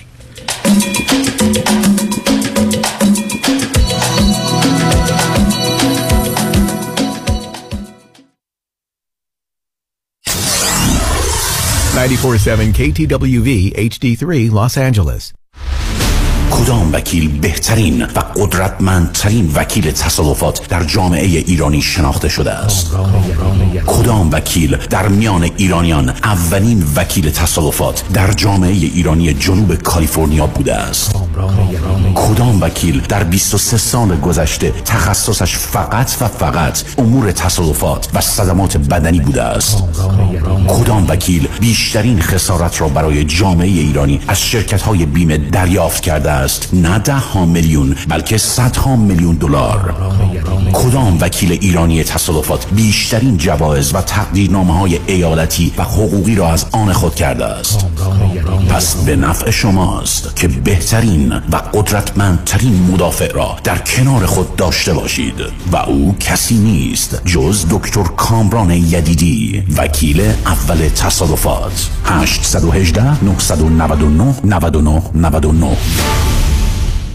الو آقای یزدی، فرباده هستم، ایجنت آقای بهتری. در مورد اون خونه چهارخوابه فروشی توی نیوپورت بیش تماس گرفتم. نمیدونم چی شد، چی کار کردین. اونر تصمیم گرفته خونه رو زیر قیمت بفروشه. آفرتون رو قبول کرد. مبارک کلاینتتون باشه. با مهدی دهقان یزدی خانه دلخواهتان را به قیمت بخرید. تلفن 949 307 43 30. به قیمت بخرید. 949 307 43 30. به قیمت بخرید. من مهدی دهقان یزدی با افتخار در خدمت هموطنان عزیز هستم. تجربه خرید و فروش خانه با مهدی دهقان اینه، هو باقلا و شیرینه. به قیمت بخرید. خانم آقایون، دکتر ویسوردی هستم، متخصص و جراح چشم و پلک، دارای بورد تخصصی از American Board of Ophthalmology و Clinical Instructor of Ophthalmology at UCLA. خوشحالم اعلام میکنم که در آفیس‌های جدیدمون در بیولی هیلز و نیوپورت بیچ به علاوه گلندل در خدمتون هستم و با استفاده از جدیدترین لیزرها و دستگاه‌های عمل چشم و پلک میتونم بهتون کمک کنم که از دوربینی، نزدیکبینی، استیگماتیسم و کاتاراکت خلاص شین و دیگه عینک احتیاج نداشته باشین. به علاوه این میتونم کمک کنم که با عمل زیبایی پلک چندین سال به شادابی و تناوت صورتتون اضافه بکنم. همیشه من گفتم چشمان شما رو مطابق چشمان خودم مواظبت میکنم و واقعا این جنبه تبلیغ نیست و همیشه سعی میکنم بهترین رو برای مردمی که چشماشون رو به من اعتماد میکنم ارائه بکنم. با افتخار اعلام میکنیم مطب‌های جدید در بیولی هیلز، نیوپورت بیچ و گلندل. 310 474 20. surudivision.com. توجه بفرمایید، یک خبر بسیار مهم برای صاحبان مشاغل. تا وقت باقی است از این فرصت که دولت امریکا در اختیار شما گذاشته استفاده کنید. اگر تاکنون از این کمک ERC استفاده نکرده اید، لطفاً هر چه سریعتر با تکس رسولوشن پلاس با شماره تلفن 1-866-900-9001 تماس بگیرید تا با کمک حسابداران با تجربه ما تا سقف $26,000 بلاعوض برای هر کارمند از دولت دریافت کنید. برای گرفتن اطلاعات بیشتر در مورد این برنامه کمکی دولت با شماره 1-866-900-9001 تماس حاصل فرمایید. 1-866-900-9001 تکس رسولوشن پلاس. 1-866-900-9001.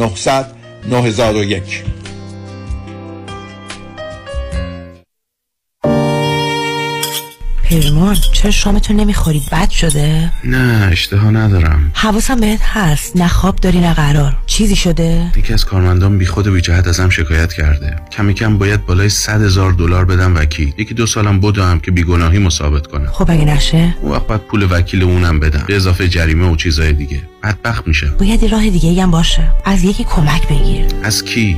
از صالح یوسف زاده کمک بگیرید. صالح یوسف زاده دارای دکترای حقوق، متخصص در ADR در دادگاه‌های استیت و فدرال آمریکا. در دفاتر صالح یوسف زاده اکثر اختلافات و شکایات کارمند و کارفرما را بدون نیاز به وکیل و دادگاه سریع‌تر، آسان‌تر و ارزان‌تر حل و سَتل کنید و آرامش خاطر را به خود و خانواده‌تان برگردانید. تلفن 310 446 1414 310 446 1414 صالح یوسف زاده. یه زمانی بیمه صاحبان مشاغل، یه زمانی بیمه آپارتمان بیلدینگ، آفیس بیلدینگ و شاپینگ سنتر، یه زمانی بیمه اتومبیل‌های شخصی و تجاری و منازل مسکونی و اجاره‌ای، بیمه سلامتی و عمر. یه زمانی نه یه زمانی، یه زمانی یعنی یه بیمه و یه زمانی بیمه زمانی. بیمه زمانی با 28 سال سابقه در خدمت شما در هر زمانی. 949 424 0808 949 424 0808 زمانیinsurance.com. پرونده و کیس تصادفات و صدمات بدنی شما برنده و طلایی خواهد بود اگر درست تصمیم بگیرید. دفاتر هیجریلا در شهرهای مختلف دو ایالت کالیفرنیا و نوادا از ابتدا تا انتها با تیم گسترده حقوقی همراه راستین شماست، چون در هیجریلا پرونده شما برای ترایل و لیتیگیشن به دفاتر دیگر فرستاده نمی شود. 818 0707 heydarilagroup.com.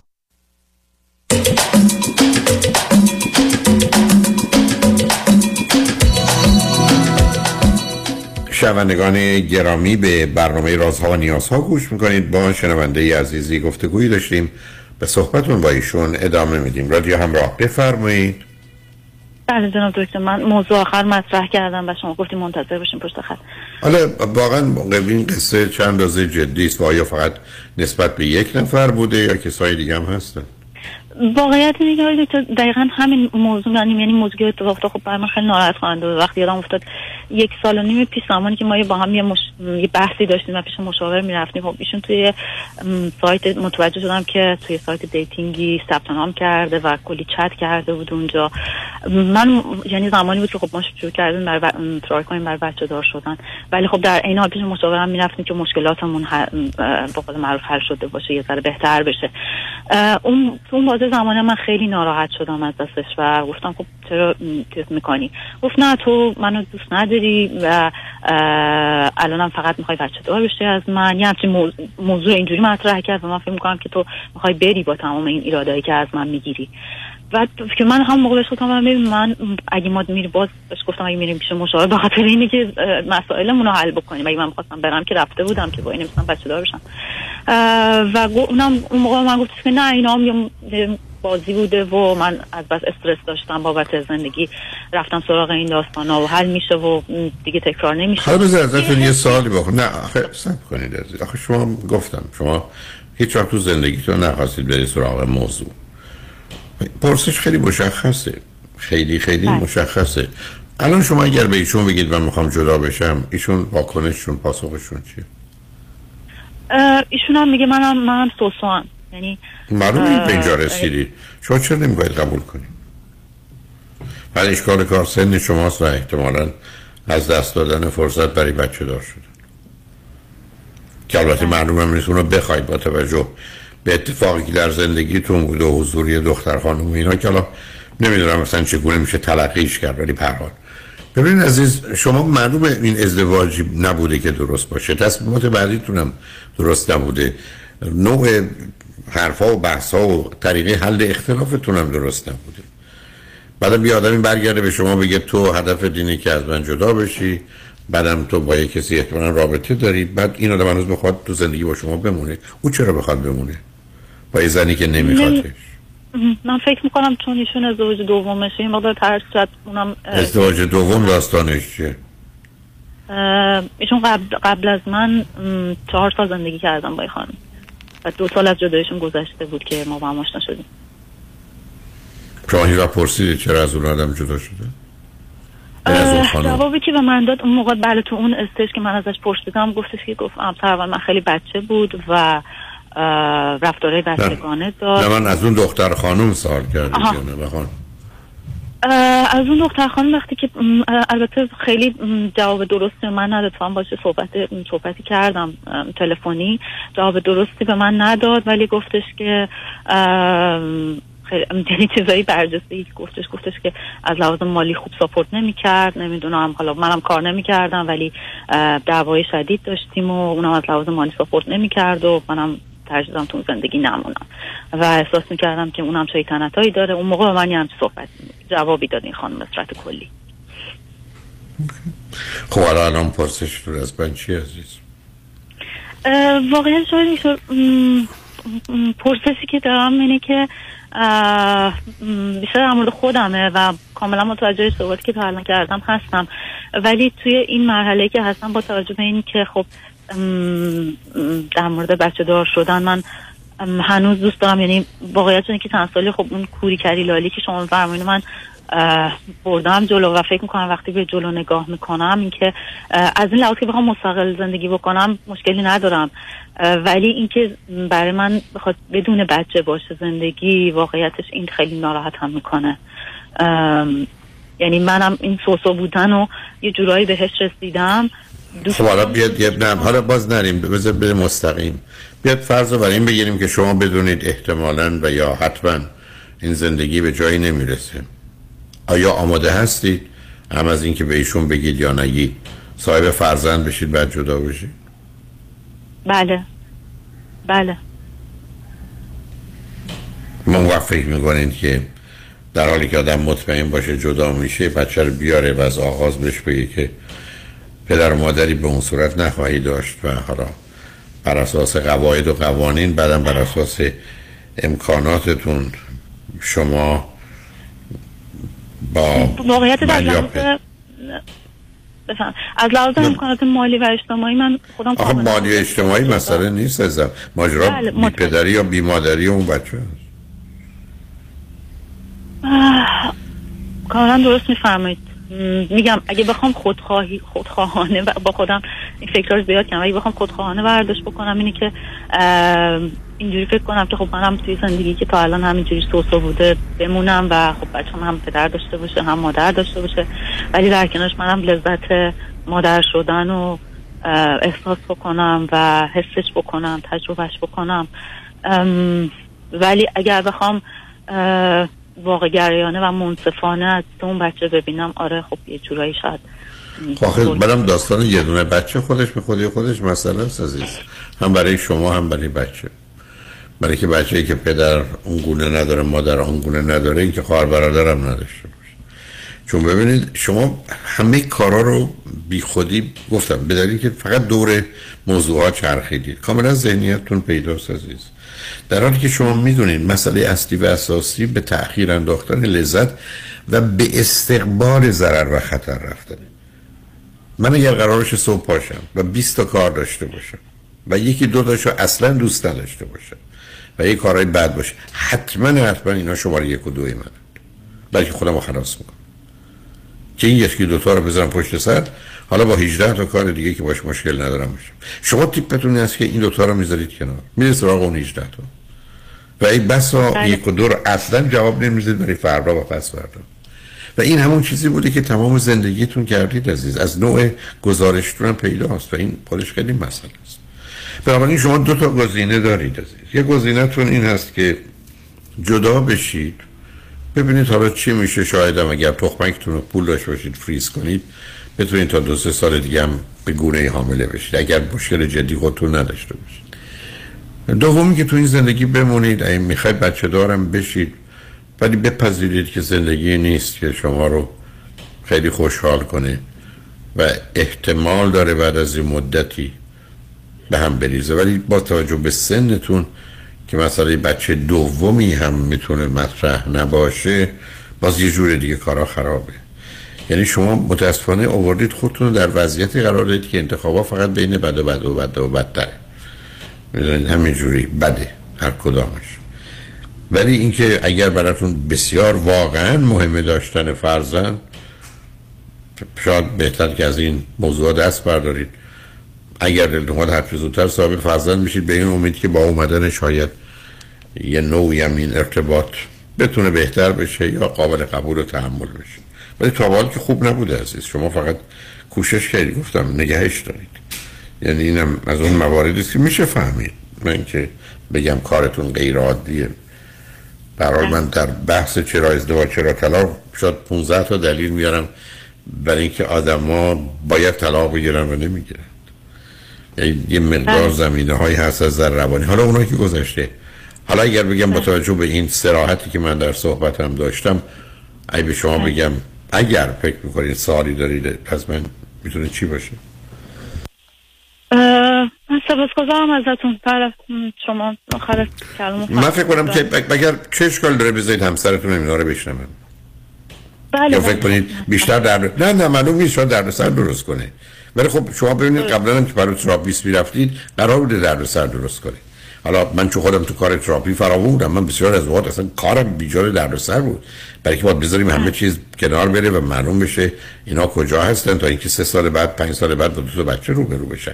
بنابراین اون وظیفه تراپیست نیست که بعد از که رفتید پلوش اوضاع بهتر بشه، بسا بایدم بدتر بشه تا تکلیف کار روشن بشه. چون عرض کردم یک گرفتاری بزرگ ما اینه که بریم رابطه موفقی که ازدواج کنیم در حالی که غلط است و بده. نه، رابطه موفق رابطه است یا ازدواجی است که آدم بدونه کجا باید بیاد بیرون. تمام زندگی تا کی یه چیزی رو باید نگه داشت و کی باید رها کرد.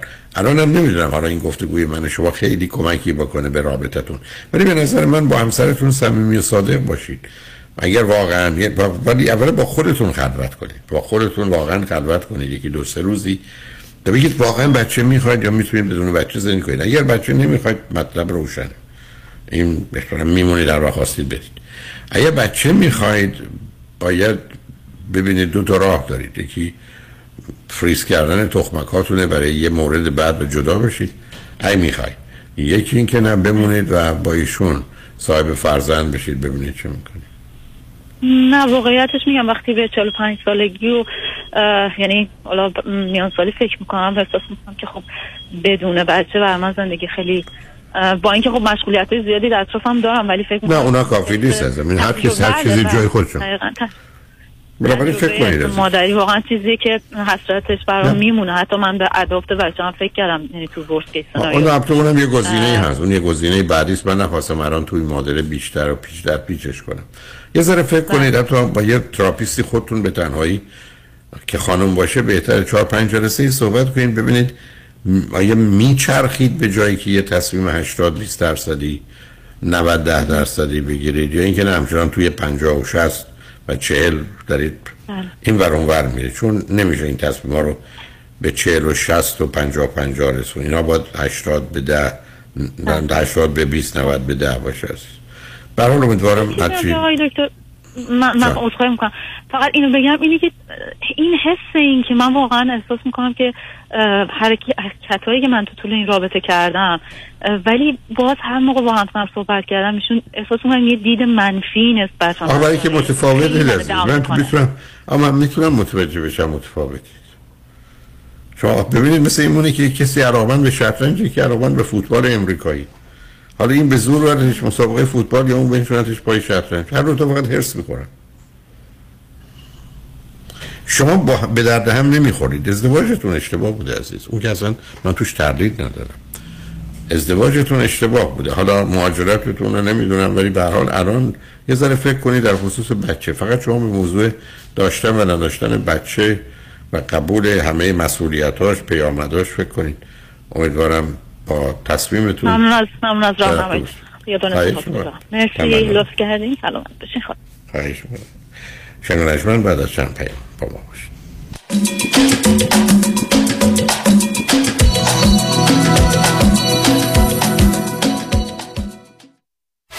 سلام، مانیات همی هستم. اگر به شما بگم یه نگاهی به کیف پولتون بندازین، چند تا کریدیت کارتوش پیدا میکنید؟ 3 تا 4 تا بیشتر. بذارید یه جور دیگه ازتون بپرسم، ظرف یک سال گذشته چقدر از درآمدتون رو بابت همین کریدیت کارت‌ها دور ریختید؟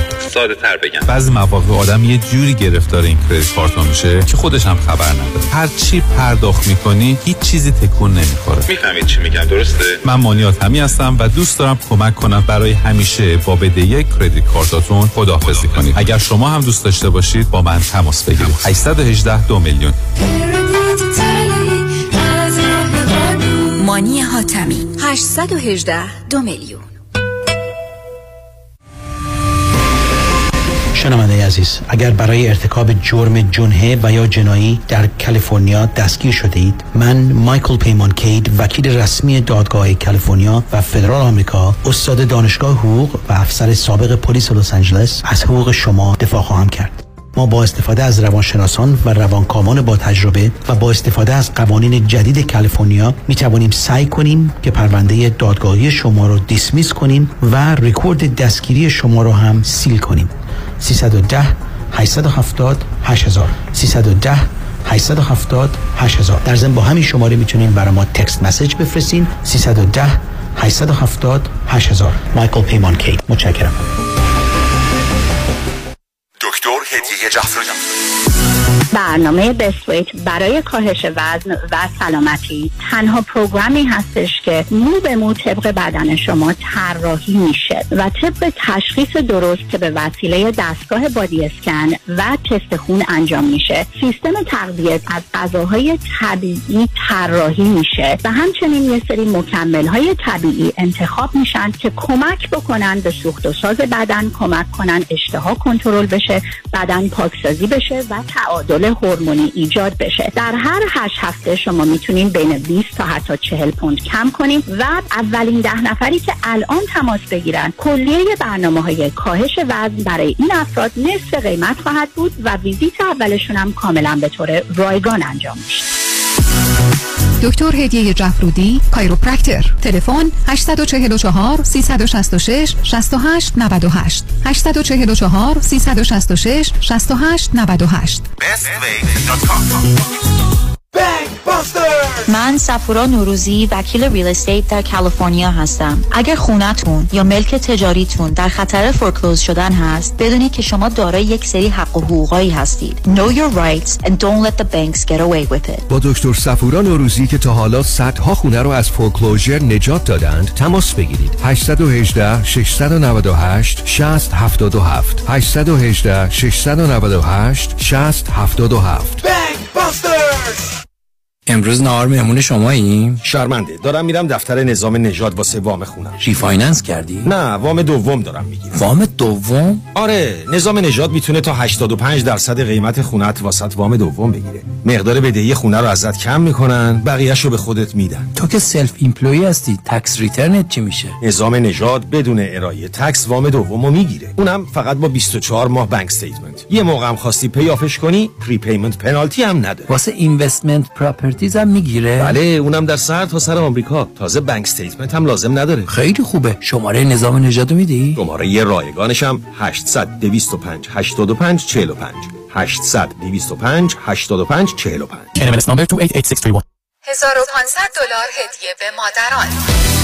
3 جلسه مورفیت تمام صورت و گردن، بوتاکس سه ناحیه صورت، 1 جلسه تمیز کردن صورت و مایکرودرمابریژن، به علاوه $100 کردیت برای محصولات دکتر رؤوف. 818 788 5060. 818 788 5060. اکبر جون به پا طرف قرمز رد کرد. اوه اومد.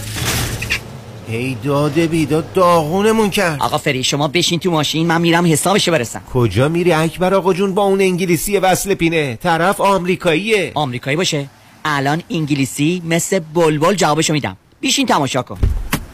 هی سر یدیدی.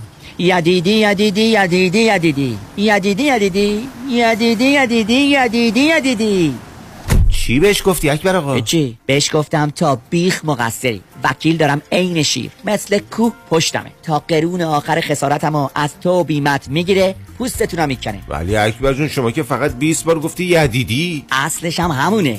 تصادف کردی فقط بگو یدیدی. کامران یدیدی. دکتر کامران یدیدی، انتخاب اول، 818-999-9999.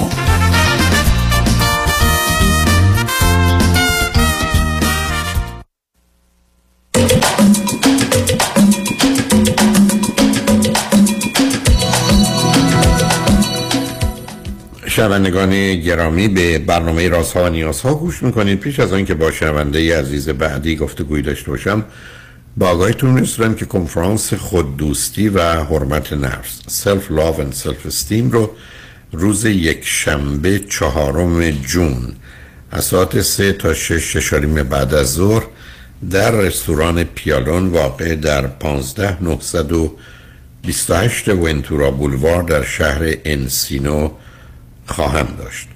موضوعی که امروز در جهان غرب، در اروپا و امریکا یا کانادا و استرالیا موضوع اصلی و اساسی مردمه، یعنی موضوع حرمت نفس، سلف استیم و خود دوستی. بنابراین گفتگویی در این باره روز یک شنبه 4 جون در انسینو خواهم داشت. ورودی کنفرانس $40 از ساعت 3 تا 6 بعد از ظهر و کارت ورودی فقط در محل کنفرانس. همچنین در روز شنبه 10 جون، یک شنبه، به دلیل برنامه بسیار بزرگی که توسط چند نفر از هنرمندان در لس آنجلس برقرار هست، در داونتاون لس آنجلس، من کنفرانس رو به جای یک شنبه به شنبه 10 جون در اورنج کانتی انداختم در شهر اروین. کنفرانس کیستم من؟ پاسخی به پرسش این که من کیم و چرا چنین شدم و گفتگو درباره آنچه که من و شما هستیم که در دنیای امروز براش پاسخی داریم. و این کنفرانس از ساعت 3 تا 6 بعد از ظهر خواهد بود در اورنج کانتی پلازا واقع در 2575 مکیب وی در شهر اروین در اورنج کانتی. ورودی این کنفرانس هم مانند همه کنفرانس ها $40 است و کارت ورودی در محل کنفرانس خواهد بود. با شنونده گرامی بعدی گفتگویی خواهیم داشت. رادیو همراه، بفرمایید. سلام آقای دکتر. سلام، بفرمایید. خیلی خوشحالم باهاتون صحبت میکنم، امیدوارم حالتون خوب باشه و خیلی الان هیجان زده هستم. نه اشکالی نداره، به هر حال به کتک کاری میرسی، ولی فقط من 14-15 دقیقه وقت دارم، در خدمتتونم. کوتاه خواهد بود، دردش کمه. بفرمایید. بله آماده هستم کاملا. من 26 سالم هستش و موقعی که 15 سالم بود ما از ایران مهاجرت کردیم به یک کشور دوم با خانوادم و به دلیل اینکه یه سری مسائل مذهبی داشتیم نمیتونستیم ایران زندگی کنیم و برای خانوادم خیلی سخت بود و اون دورانی که ما از ایران خارج شدیم من خیلی گریه میکردم و خیلی ناراحت بودم از اینکه چرا من تمام درس و دوست و تمام اون خاطراتم ول کردم و دارم میرم یه جای دیگه. و همیشه به پدرم میگفتم کاش اجازه میدادی مثلا ما تا دوره دیپلم و اینا حداقل های اسکول. نه اونو متوجه. شما چند تا خواهر برادر دارید؟ چون اون خیلی مهمه. بله یه برادر دارم 2 سال کوچیکتر از خودمه و یه خواهر دارم 5 سال کوچیکتر از خودمه. بنابراین شما اولی هستید از 3 تا. اوکی. بله. بله. پس تو اولی با هر 5 تا آمدید به خارج از ایران. چه مدتی در اون کشور بودید؟ به مدت 6-7 سال اونجا زندگی کردیم و من بعد از اینکه حالا کلی گم و گیج بودم و بالاخره حالا تصمیم گرفتم که همونجا زبون اونجا رو یاد بگیرم و درس بخونم و حالا خوشبختانه دیپلممو اونجا گرفتم. ولی خب بعد از اون به خاطر یه سری مسائلی که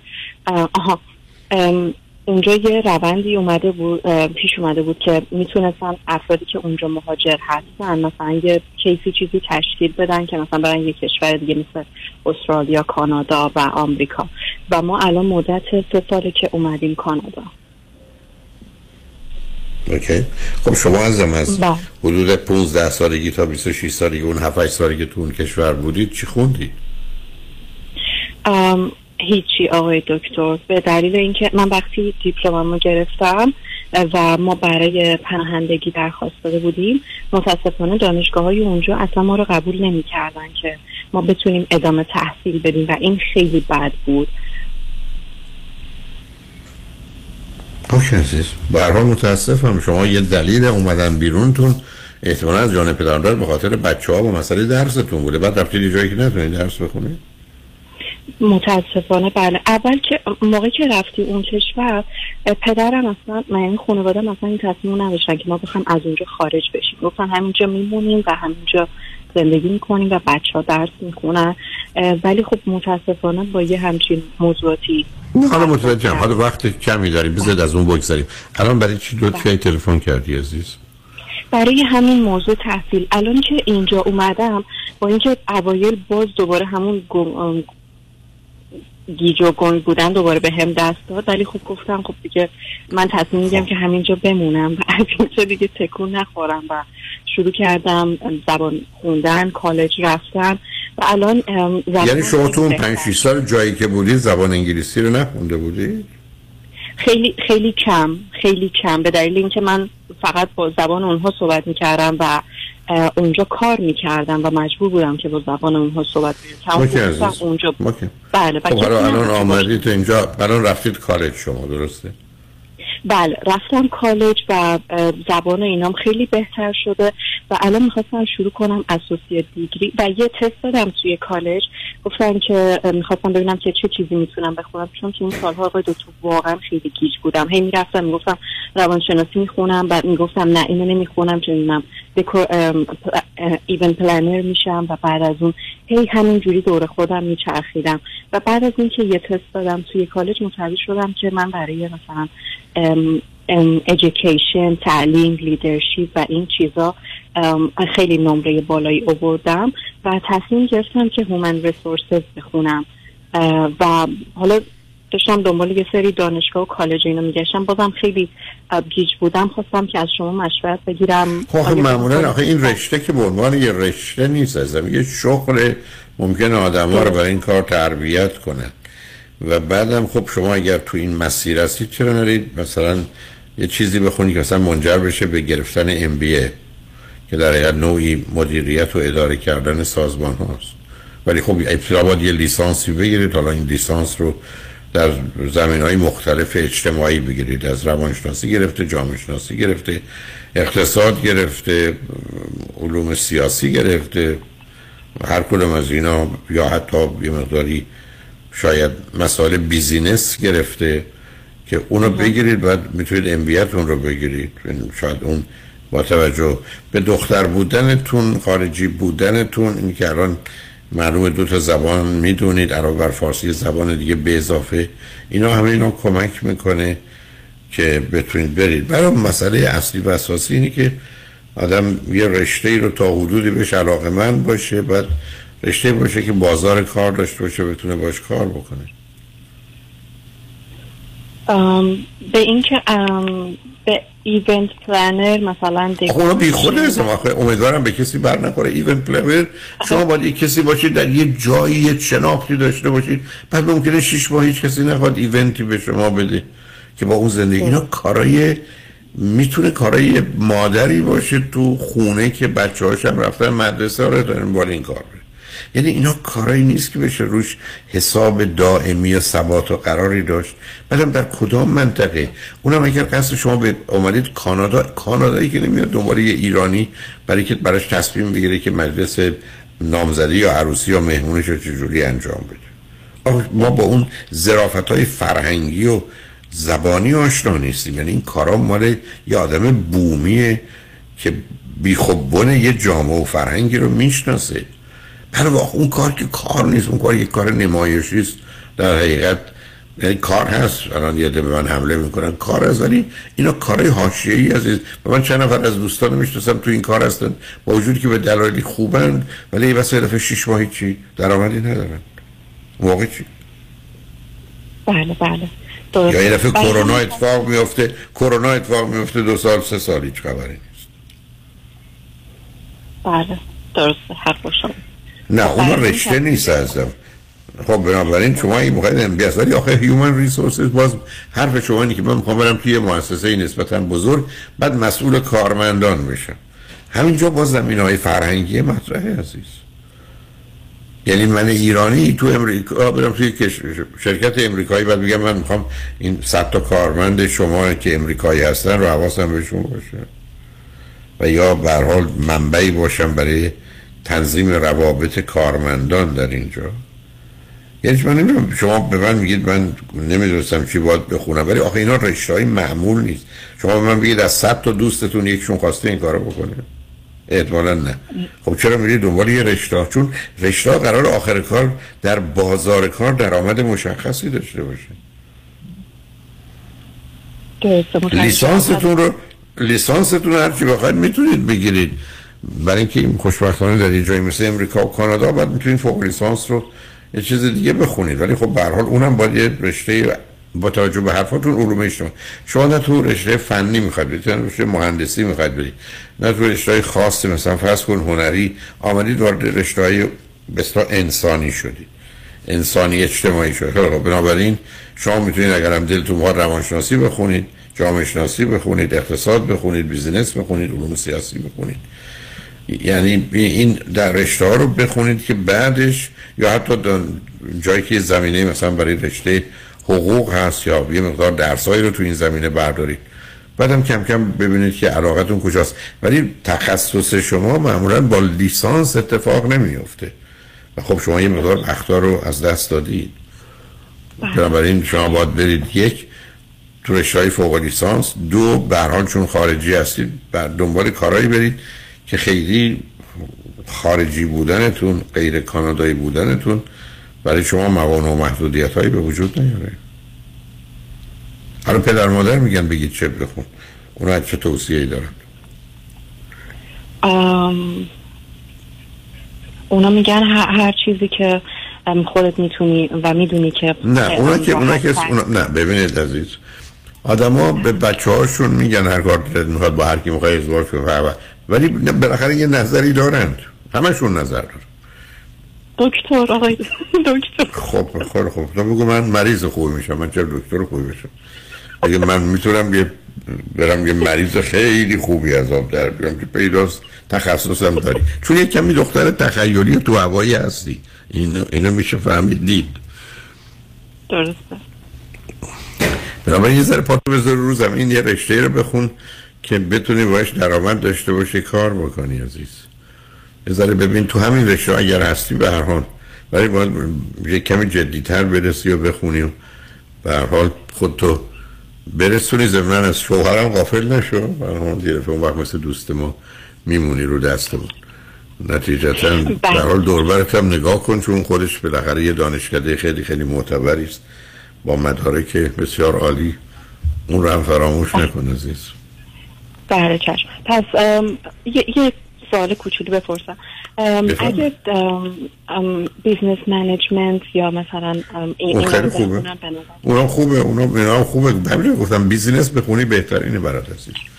تو میتونی بیزنس بخونی، تو میتونی فایننس بخونی، یعنی این رشته‌ای که تکلیف کارش مقدار زیادی روشنه، یا تا بری تو سیستم بانکی، بانکینگ،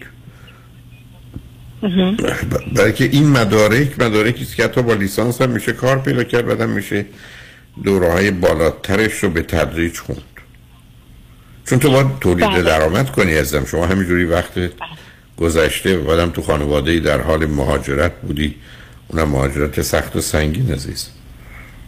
بنابراین باید یه کاری میکنی که با یه لیسانس، خب اون تو بیزینس هست، اون توی کارای از این قبیل میتونی پیدا کنی و مطمئنم از افتش برمیبری. با جدی بخونی و شاگرد خوبی هم باشی. حالا اگر بعداً تصمیم گرفتی و مسئله بود زنگ بزن با هم صحبت کنی، ولی فکر کنم تکلیف از این بابت الان روشن. بله چشم. اتفاقا مامانم همیشه میگفت مدیریتت خیلی خوبه. آره برای کمر سر کار گذاشتی پیداست. همه رو آبیزون نه پیداست که در حال بلدی گوی همه سر کار بذاری و بچرخ کنی. هر قصد مادر از مدیریت حق بازی و بدجنسی بوده، درست میفرمایید. الان هم بهشون بگیم میگه بله. نه گم بودی نه گیر بودی، همه رو بازی در می‌آوردی، همه رو به هر حال سر کار می‌ذاشتی. به هر حال برو بیزینس بخون عزیز، یا حتی بیزینسی، مدیریتی، هر چیزی با توجه به دانشکده‌ای که روبرو شد. لیسانس تو فعلا بگیر تا بعد. منم به پایان کارم و وقتم رسید، ولی خوشحال شدم با صحبت کردم عزیز. زنده باشید، خدا نگهدار. خدا نگهدار. استم خواهش می‌کنم. شنگرجمن خوشبختانه قسمت آخر برنامه رو آقای دکتر کامران یدیدی، وکیل برجسته و آگاه و دانایی ما دارن که توجه شما رو به مصاحبه‌ای که با همکاران داشتند جلب می‌کنم. روز و روزگار خوش و خدا نگهدار.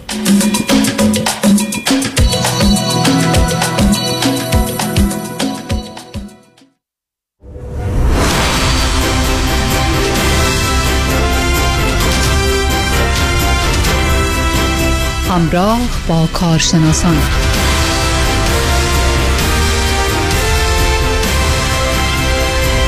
درود بر شما شنوندگان و همراهان گرامی عزیز و ارجمند، خوشحالیم که در خدمتتون هستیم در ادامه برنامه امروز و آقای دکتر کامران یدیدی، وکیل تصادفات، وکیل اول در تصادفات و صدمات بدنی پرسونال اینجریز در سراسر کالیفرنیا با ما هستند. سلام شما. مخلصم، ارادت دارم خدمت شما جناب معزینی و هم دکتر بشیان و شنوندگان عزیز.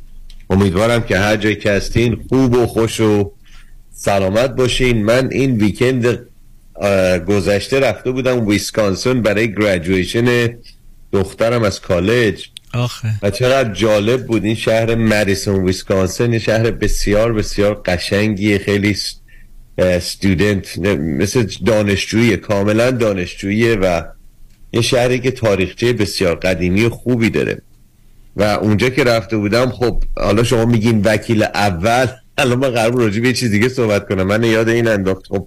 البته من الان 27 سال وکیلم و اولین وکیل تصادفات در جامعه ایرانی واقعا من بودم که شروع کردیم تخصصمون رو فقط و فقط در تصادفات. اون زمان قدیم تعداد کمی، ممکنه مثلا 7-8 تا وکیل ما بیشتر نبودیم اون موقع که شروع کرده بودیم. بعدش این بچهای جوون همه از من میپرسیدن که خب مثلا چجوریه که بخوام برم وکیلشن، آیا برن وکیلشن یا نشن. و چیزی که من میخوام بگم، چون الان خیلی گریجویشن ها داره میاد و بچه ها میخوان تصمیم بگیرن که برن وکالت کنن، من همیشه میگم وکالت بسیار خوبه که بچه ها برن وکالتشون رو بگیرن. در هر رشته‌ای میخوان کار بکنن میتونن موفق بشن با این مدرک وکالت.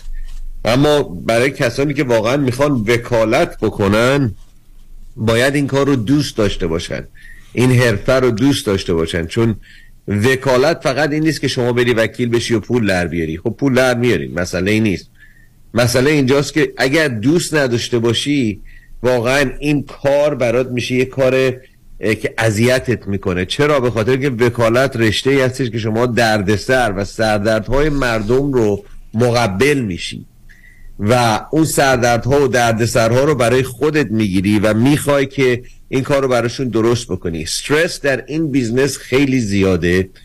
برای اون دوستانی که از من میپرسن که میخوان همینجوری برم وکیلشم، بله دو نوع وکیل داریم. یه نوع وکیل داریم که فقط پشت میز میشینه، میخواد تایپ کنه و چند تا ورقه میده بیرون، اون استرس خودشو داره. یه وکیل هم داره مثل ما که وکلای دادگاهی هستیم که استرسش 10 برابره.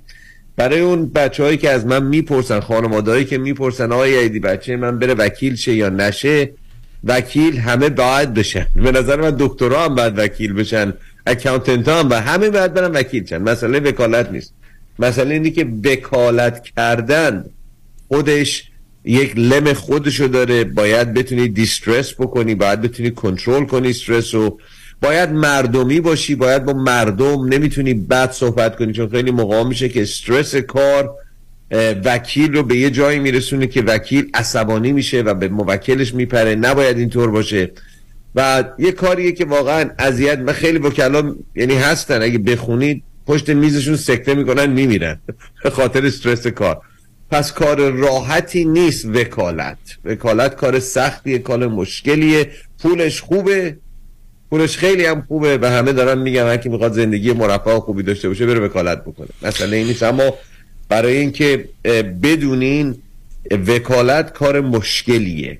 خود وکیل بودن، خود دادگاه رفتن، خود چالش کردن و اون اشخاصی که خودشون بیشتر از همه میشناسن باید بدونن که آیا واقعا دلشون میخواد صبح از خواب بلند بشن فکر 1500 تا کیس باشن که دست پنجه با کدوم نرم بکنن و کدوم دادگاه برن و با کدوم قاضی، کدوم وکیل، کدوم موکل، با وکیل مدافع باید عصبانی و داد و بیداد بکنی، با جاج باید چی میگن نایس باشی، با موکلت باید مهربون باشی. پرسونالیتی‌های مختلفی میخواد، بعد آخر شب هم همه رو باید بزنی روشونت بیاری تو خونه. خیلی چیز، یه کار چالنجینگ و بسیار قشنگیه، خیلی خوبه. فقط من ادوایز میدم به بچه‌هایی که میخوان برن به لا اسکول اینه که be ready for the challenge ahead of you, be ready to have the stressful life, be ready to be able to not to get upset if you lose, be ready to help your client. و مهمتر از همه اینا عاشق این کار بودنه. اگر واقعا عاشق کارتون باشین و بخواین به مردم کمک بکنین، یکی از بهترین حرفهای دنیاست. و چون من همیشه گفتم وکالت اون چیزی هستش که میتونه خوب رو بد رو از هم جدا بکنه، نه برای یک نفر بلکه برای یک دنیا، و این رو وکلا انجام میدن از طرف موکلینشون. به هر حال این نکته‌ای بود که در این ویکند گذشته که من رفته بودم برای گریجویشن دخترم، پدر مادرهای زیادی اونجا بودن، بچهای زیادی بودن، همه صحبت میکردن، میپرسیدن که وکالت چطوره، آیا وکیل شن نشن. خود دختر من داره میره وکیل بشه، من این الان دارم میگم، اما یعنی الان قبول شده مدرسه پپرداین، میخواد بره وکیل بشه. اما من همیشه بهش میگم بابا جون وکیل شدی عیب نداره، اما من هیچ وقت تو نمیخوام که اون استرسی که مثال میزنم من در بیزنس دارم و تو داشته باشی. تو ممکنه مثلا بخوای مثلا یه مقدار کمتر باشه، یا مثلا یک رشته دیگری باشی که استرسش کمتر باشه، چون در دادگاه که میری بهش میگن trial lawyer. وقتی trial lawyer هستی آرمازنی every second، هر ثانیه یه چیز به پرت میشه، میشه نیزه از طرف مقابل در دادگاه، یا اشکالات پروندگی، یا موکل، هرچی میتونی. خیلی خیلی مهمه و این یک سیستم استرسفولی هستش و it's not designed for everybody. نه همین خاطر در کل کالیفرنیا ممکنه ما 300,000 تا 400,000 تا وکیل داشته باشیم، از این 400,000 تا ممکنه 25-30% دارن کار تصادفات یا پی آی انجام میدن. حالا از این 400,000 تا بگیم حدود 5% وکلای دادگاهی هستن، وکلایی که میرن به دادگاه. 20,000 تا وکیل در این 33 میلیون به نظر من دادگاهی بیشتر نیستن. اون 20,000 تا وکلای دادگاهی بیشترین استرس کار رو دارن و این رو باید، استرس خیلی مهمه. من الان شما نگاه بکنید هر مریضی و بدبختی این روزا میاد بیرون میگن به استرس ربط داره. پس بله. آدم نیومده زندگی بکنه میخواد از اول تا آخر استرس داشته باشه، مگر اینکه کامران یدیدی باشه. اما برحال به شما تبریک میگیم و همینطور به دختر خانمتون. انگیزهشون چی بود آقای یدیدی برای اینکه برن برای لا اسکول و وکیل بشن؟ بعضی توشون هست دیگه، بعضی توشون دوست درست. دارن. من گفتم شاید خواستن وکیل بشن حق مادرشون رو از شما بگیرن. اون که جای خود، اون از روز اول حق رو گرفتن، ما دیگه آیده چیز دیگه نمونده بگیم، تتمه شو. آره تتمه اون تو باقی ماندهش هم مالشتر. به هر آرزو موفقیت داریم براشون. مرسی در خونش هست. Anyway. خب بریم راجع به یک مقدار چیز صحبت بکنیم، پرونده های بزرگتر دادگاهی. ببینید این پرونده ها طول میکشه دوستان. خیلی ها من زنگ میزنن میگن آقای یدیدی چرا این پرونده اینقدر طول کشیده؟ خب وقتی کیس شما کیس $1,000,000 multi-million هستش، هیچ بیمه‌ای نمیاد تا شما گفتی سلام اینم پرونده به شما یه چک 1,000,000 یا 5,000,000 یا 15-20 میلیونی بده. اینجور نیست. همیشه بیمه ها حتی کیس هایی که 100% باشن رو به وکیلشون میگه که باید بیا یه مقدار نگاه بکنی ببینی کجا میتونی یه اشکالی پیدا بکنی که ما بتونیم از این بابا تخفیف بگیریم. یادتون نره من خودم قبلا برای بیمه کار میکردم و قشنگ دیزاین این بیمه رو میدونیم چیه. پس شرکت های بیمه کیس های بزرگتر رو همیشه اینها میخوان دپوزیشن بگیرن، میخوان سپینا بفرستن، مدارک قبلی پزشکی رو بگیرن و طول میکشه، یه مقدار طول داره. اما خب پیافش خیلی خوبه. پیاف یعنی چی؟ یعنی آخر سر اگه همه چی تمیز و خوب جلو بره، پرداختیش از طرف شرکت‌های بیمه همیشه خوب بوده، پول دادن و کیس‌های موفقی هم هستش. پس مردم باید دندون جگر بذارن. فقط این وسط یک پرانتزی من باید باز بکنم. ببینید وقتی شما عزیزان میرین کارهای پزشکی خودتون رو انجام میدین، حالا چه موکل من یا موکل هر کسی که میخواد باشه به این رادیو گوش میده، وقتی کارهای پزشکیتون رو انجام میدین آخرش به یه جایی میرسین که بهش میگم پلاتو. پلاتو یعنی این که نه کاندیشنتون داره بهتر میشه، نه کاندیشنتون داره چی میشه؟ بدتر میشه. به یه جایی رسیدین که حالا کارهای پزشکی رو کردین، عملها رو کردین، آمپول ها رو زدین و همه کار کردین. وقت پزشکا میگن آقا این جریان از این قراره، از این به بعد قراره این شخص، مثال میزنم، یا خوب شده یا قراره این درد رو بکشه. اما اونجا هستش که ما میبینیم خیلی از موکلین دیگه به پزشک نمیرن و وای میسن تا این یک سالی که در لیتیگیشن یا لاسود وجود داره، در این یک سال اصلا دکتر نمیبینن و نمیرن بگن درد دارن و اینجا هستش که میتونه کیستون رو خراب بکنه. پس من هشدارم به این دوستان این هستش که عزیزان وقتی کیس باز دارین، تا زمانی که کیس بسته بشه هنوز شما باید برین پیش پزشکاتون، کایروپرکتراتون، دکتراتون، ماهی یه دفعه، دو ماهی یه دفعه یه سکسکی باید بکنین و به این دکترها بگین دکتر عزیز من هنوز درد دارم. چرا؟ چون من یدیدی که قراره برای شما برم دادگاه یا میدییشن یا آربیتریشن، بزرگترین چیزی که ما در اینجا میفروشیم درده، به دادگاه میفروشیم درده، یا بزرگترین چیزی که ما داریم به شرکت‌های بیمه ثابت میکنیم از طرف اکسپرت ها، از طرف متخصصینی که میاریم در دادگاه، اینه که این شخص درد نداشته و الان درد داره و مادام العمر این درد رو خواهد کشید و اونها باید بیان برای این درد پول بدن. چرا؟ چون ما هیچ کدوم به دنیا نیومدیم روز اول که یک زندگی دردناکی داشته باشیم.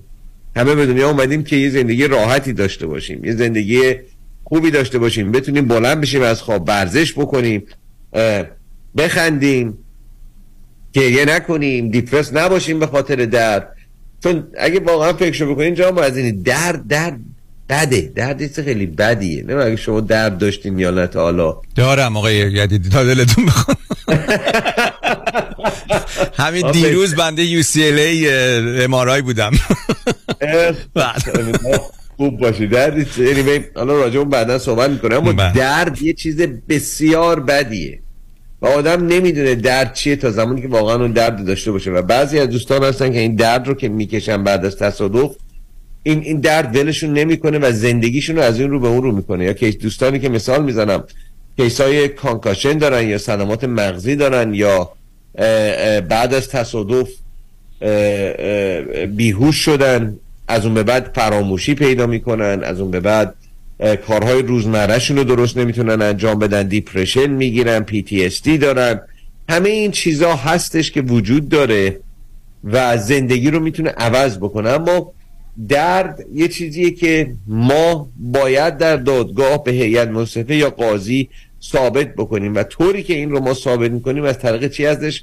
مدارک پزشکی. پس ادوایز من به دوستان این هست اگر پرونده های بازی دارین در حال حاضر یا هر موقع، هیچ موقع به پزشک رفتن، دکتر رفتنتون استاپ نکنید، وای نستین، همیشه ادامه بدین. حتی اگر میرین دکتر خانوادگی خودتون، ماه، 3 ماه یه بار، 2 ماه یه بار یه چکاپی میخوایم بکنید راجع به اون قسمت‌های بدنی که الان براش پرونده دارین در دادگاه صحبت بکنید و بگین دکتر خانوادگیتون این دردها رو بنویسه در پرونده پزشکی شما که من وکیل بتونم در دادگاه استفادهش بکنم.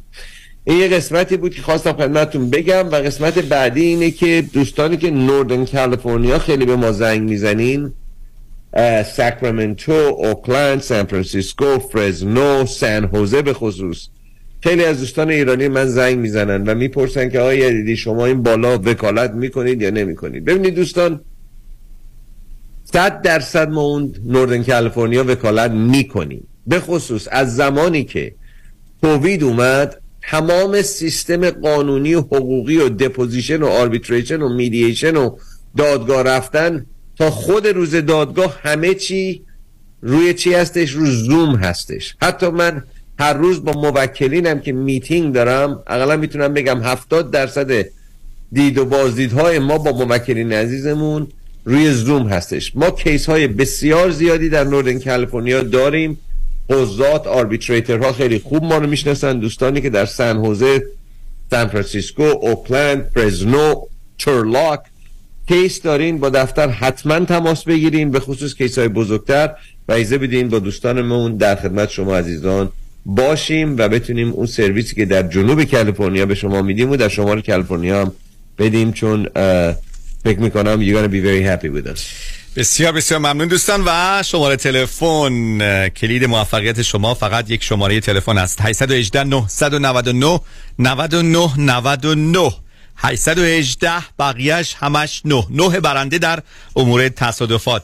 بسیار ممنون از شما آقای دکتر کامران یدیدی و به امید موفقیت برای شما و تمامی همکارانتان. متشکرم از شما، همه عزیزان رو به خدای بزرگ میسپاریم. خدا نگهدار.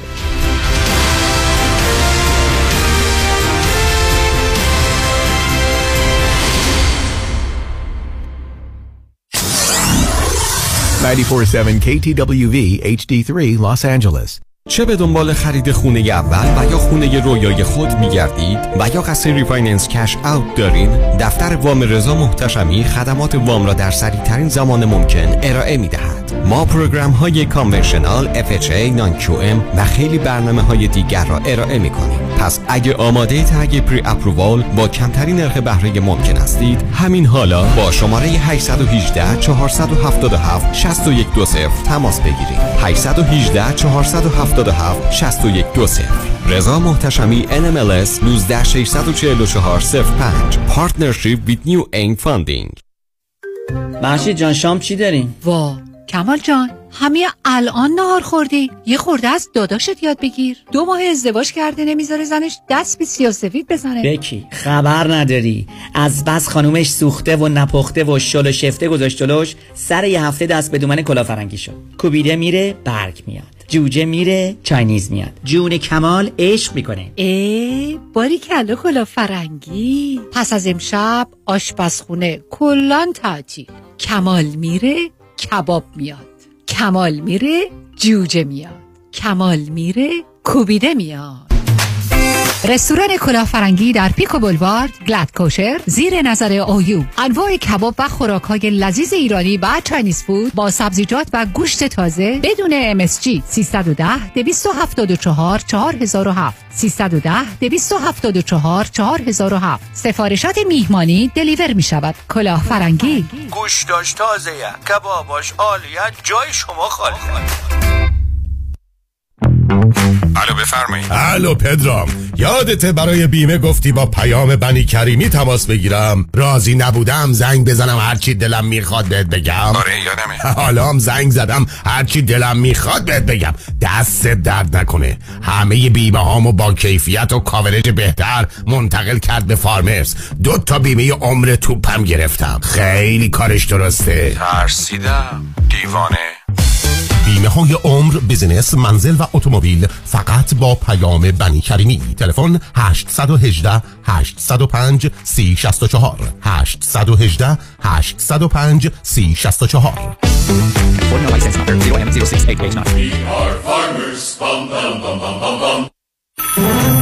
الو مشکات. بله آقای رئیس. کیس‌ها و تلفن‌های امروز بگو. قربان این 400 تایی تماس گرفت، خیلی هم عصبانی بود، میگفت شما رو پیدا نمی‌کنه. اون 20000 تایی بود، هی زنگ میزنه اعصابم رو ریخته بهم. ولش کن، یه میلیونیر بهش زنگ بزن نپره یه وقت پروندهشو ببره جای دیگه. بای. وکیل شما چطور؟ شما رو به نامتون میشناسه یا یه اسم دلاری براتون گذاشته؟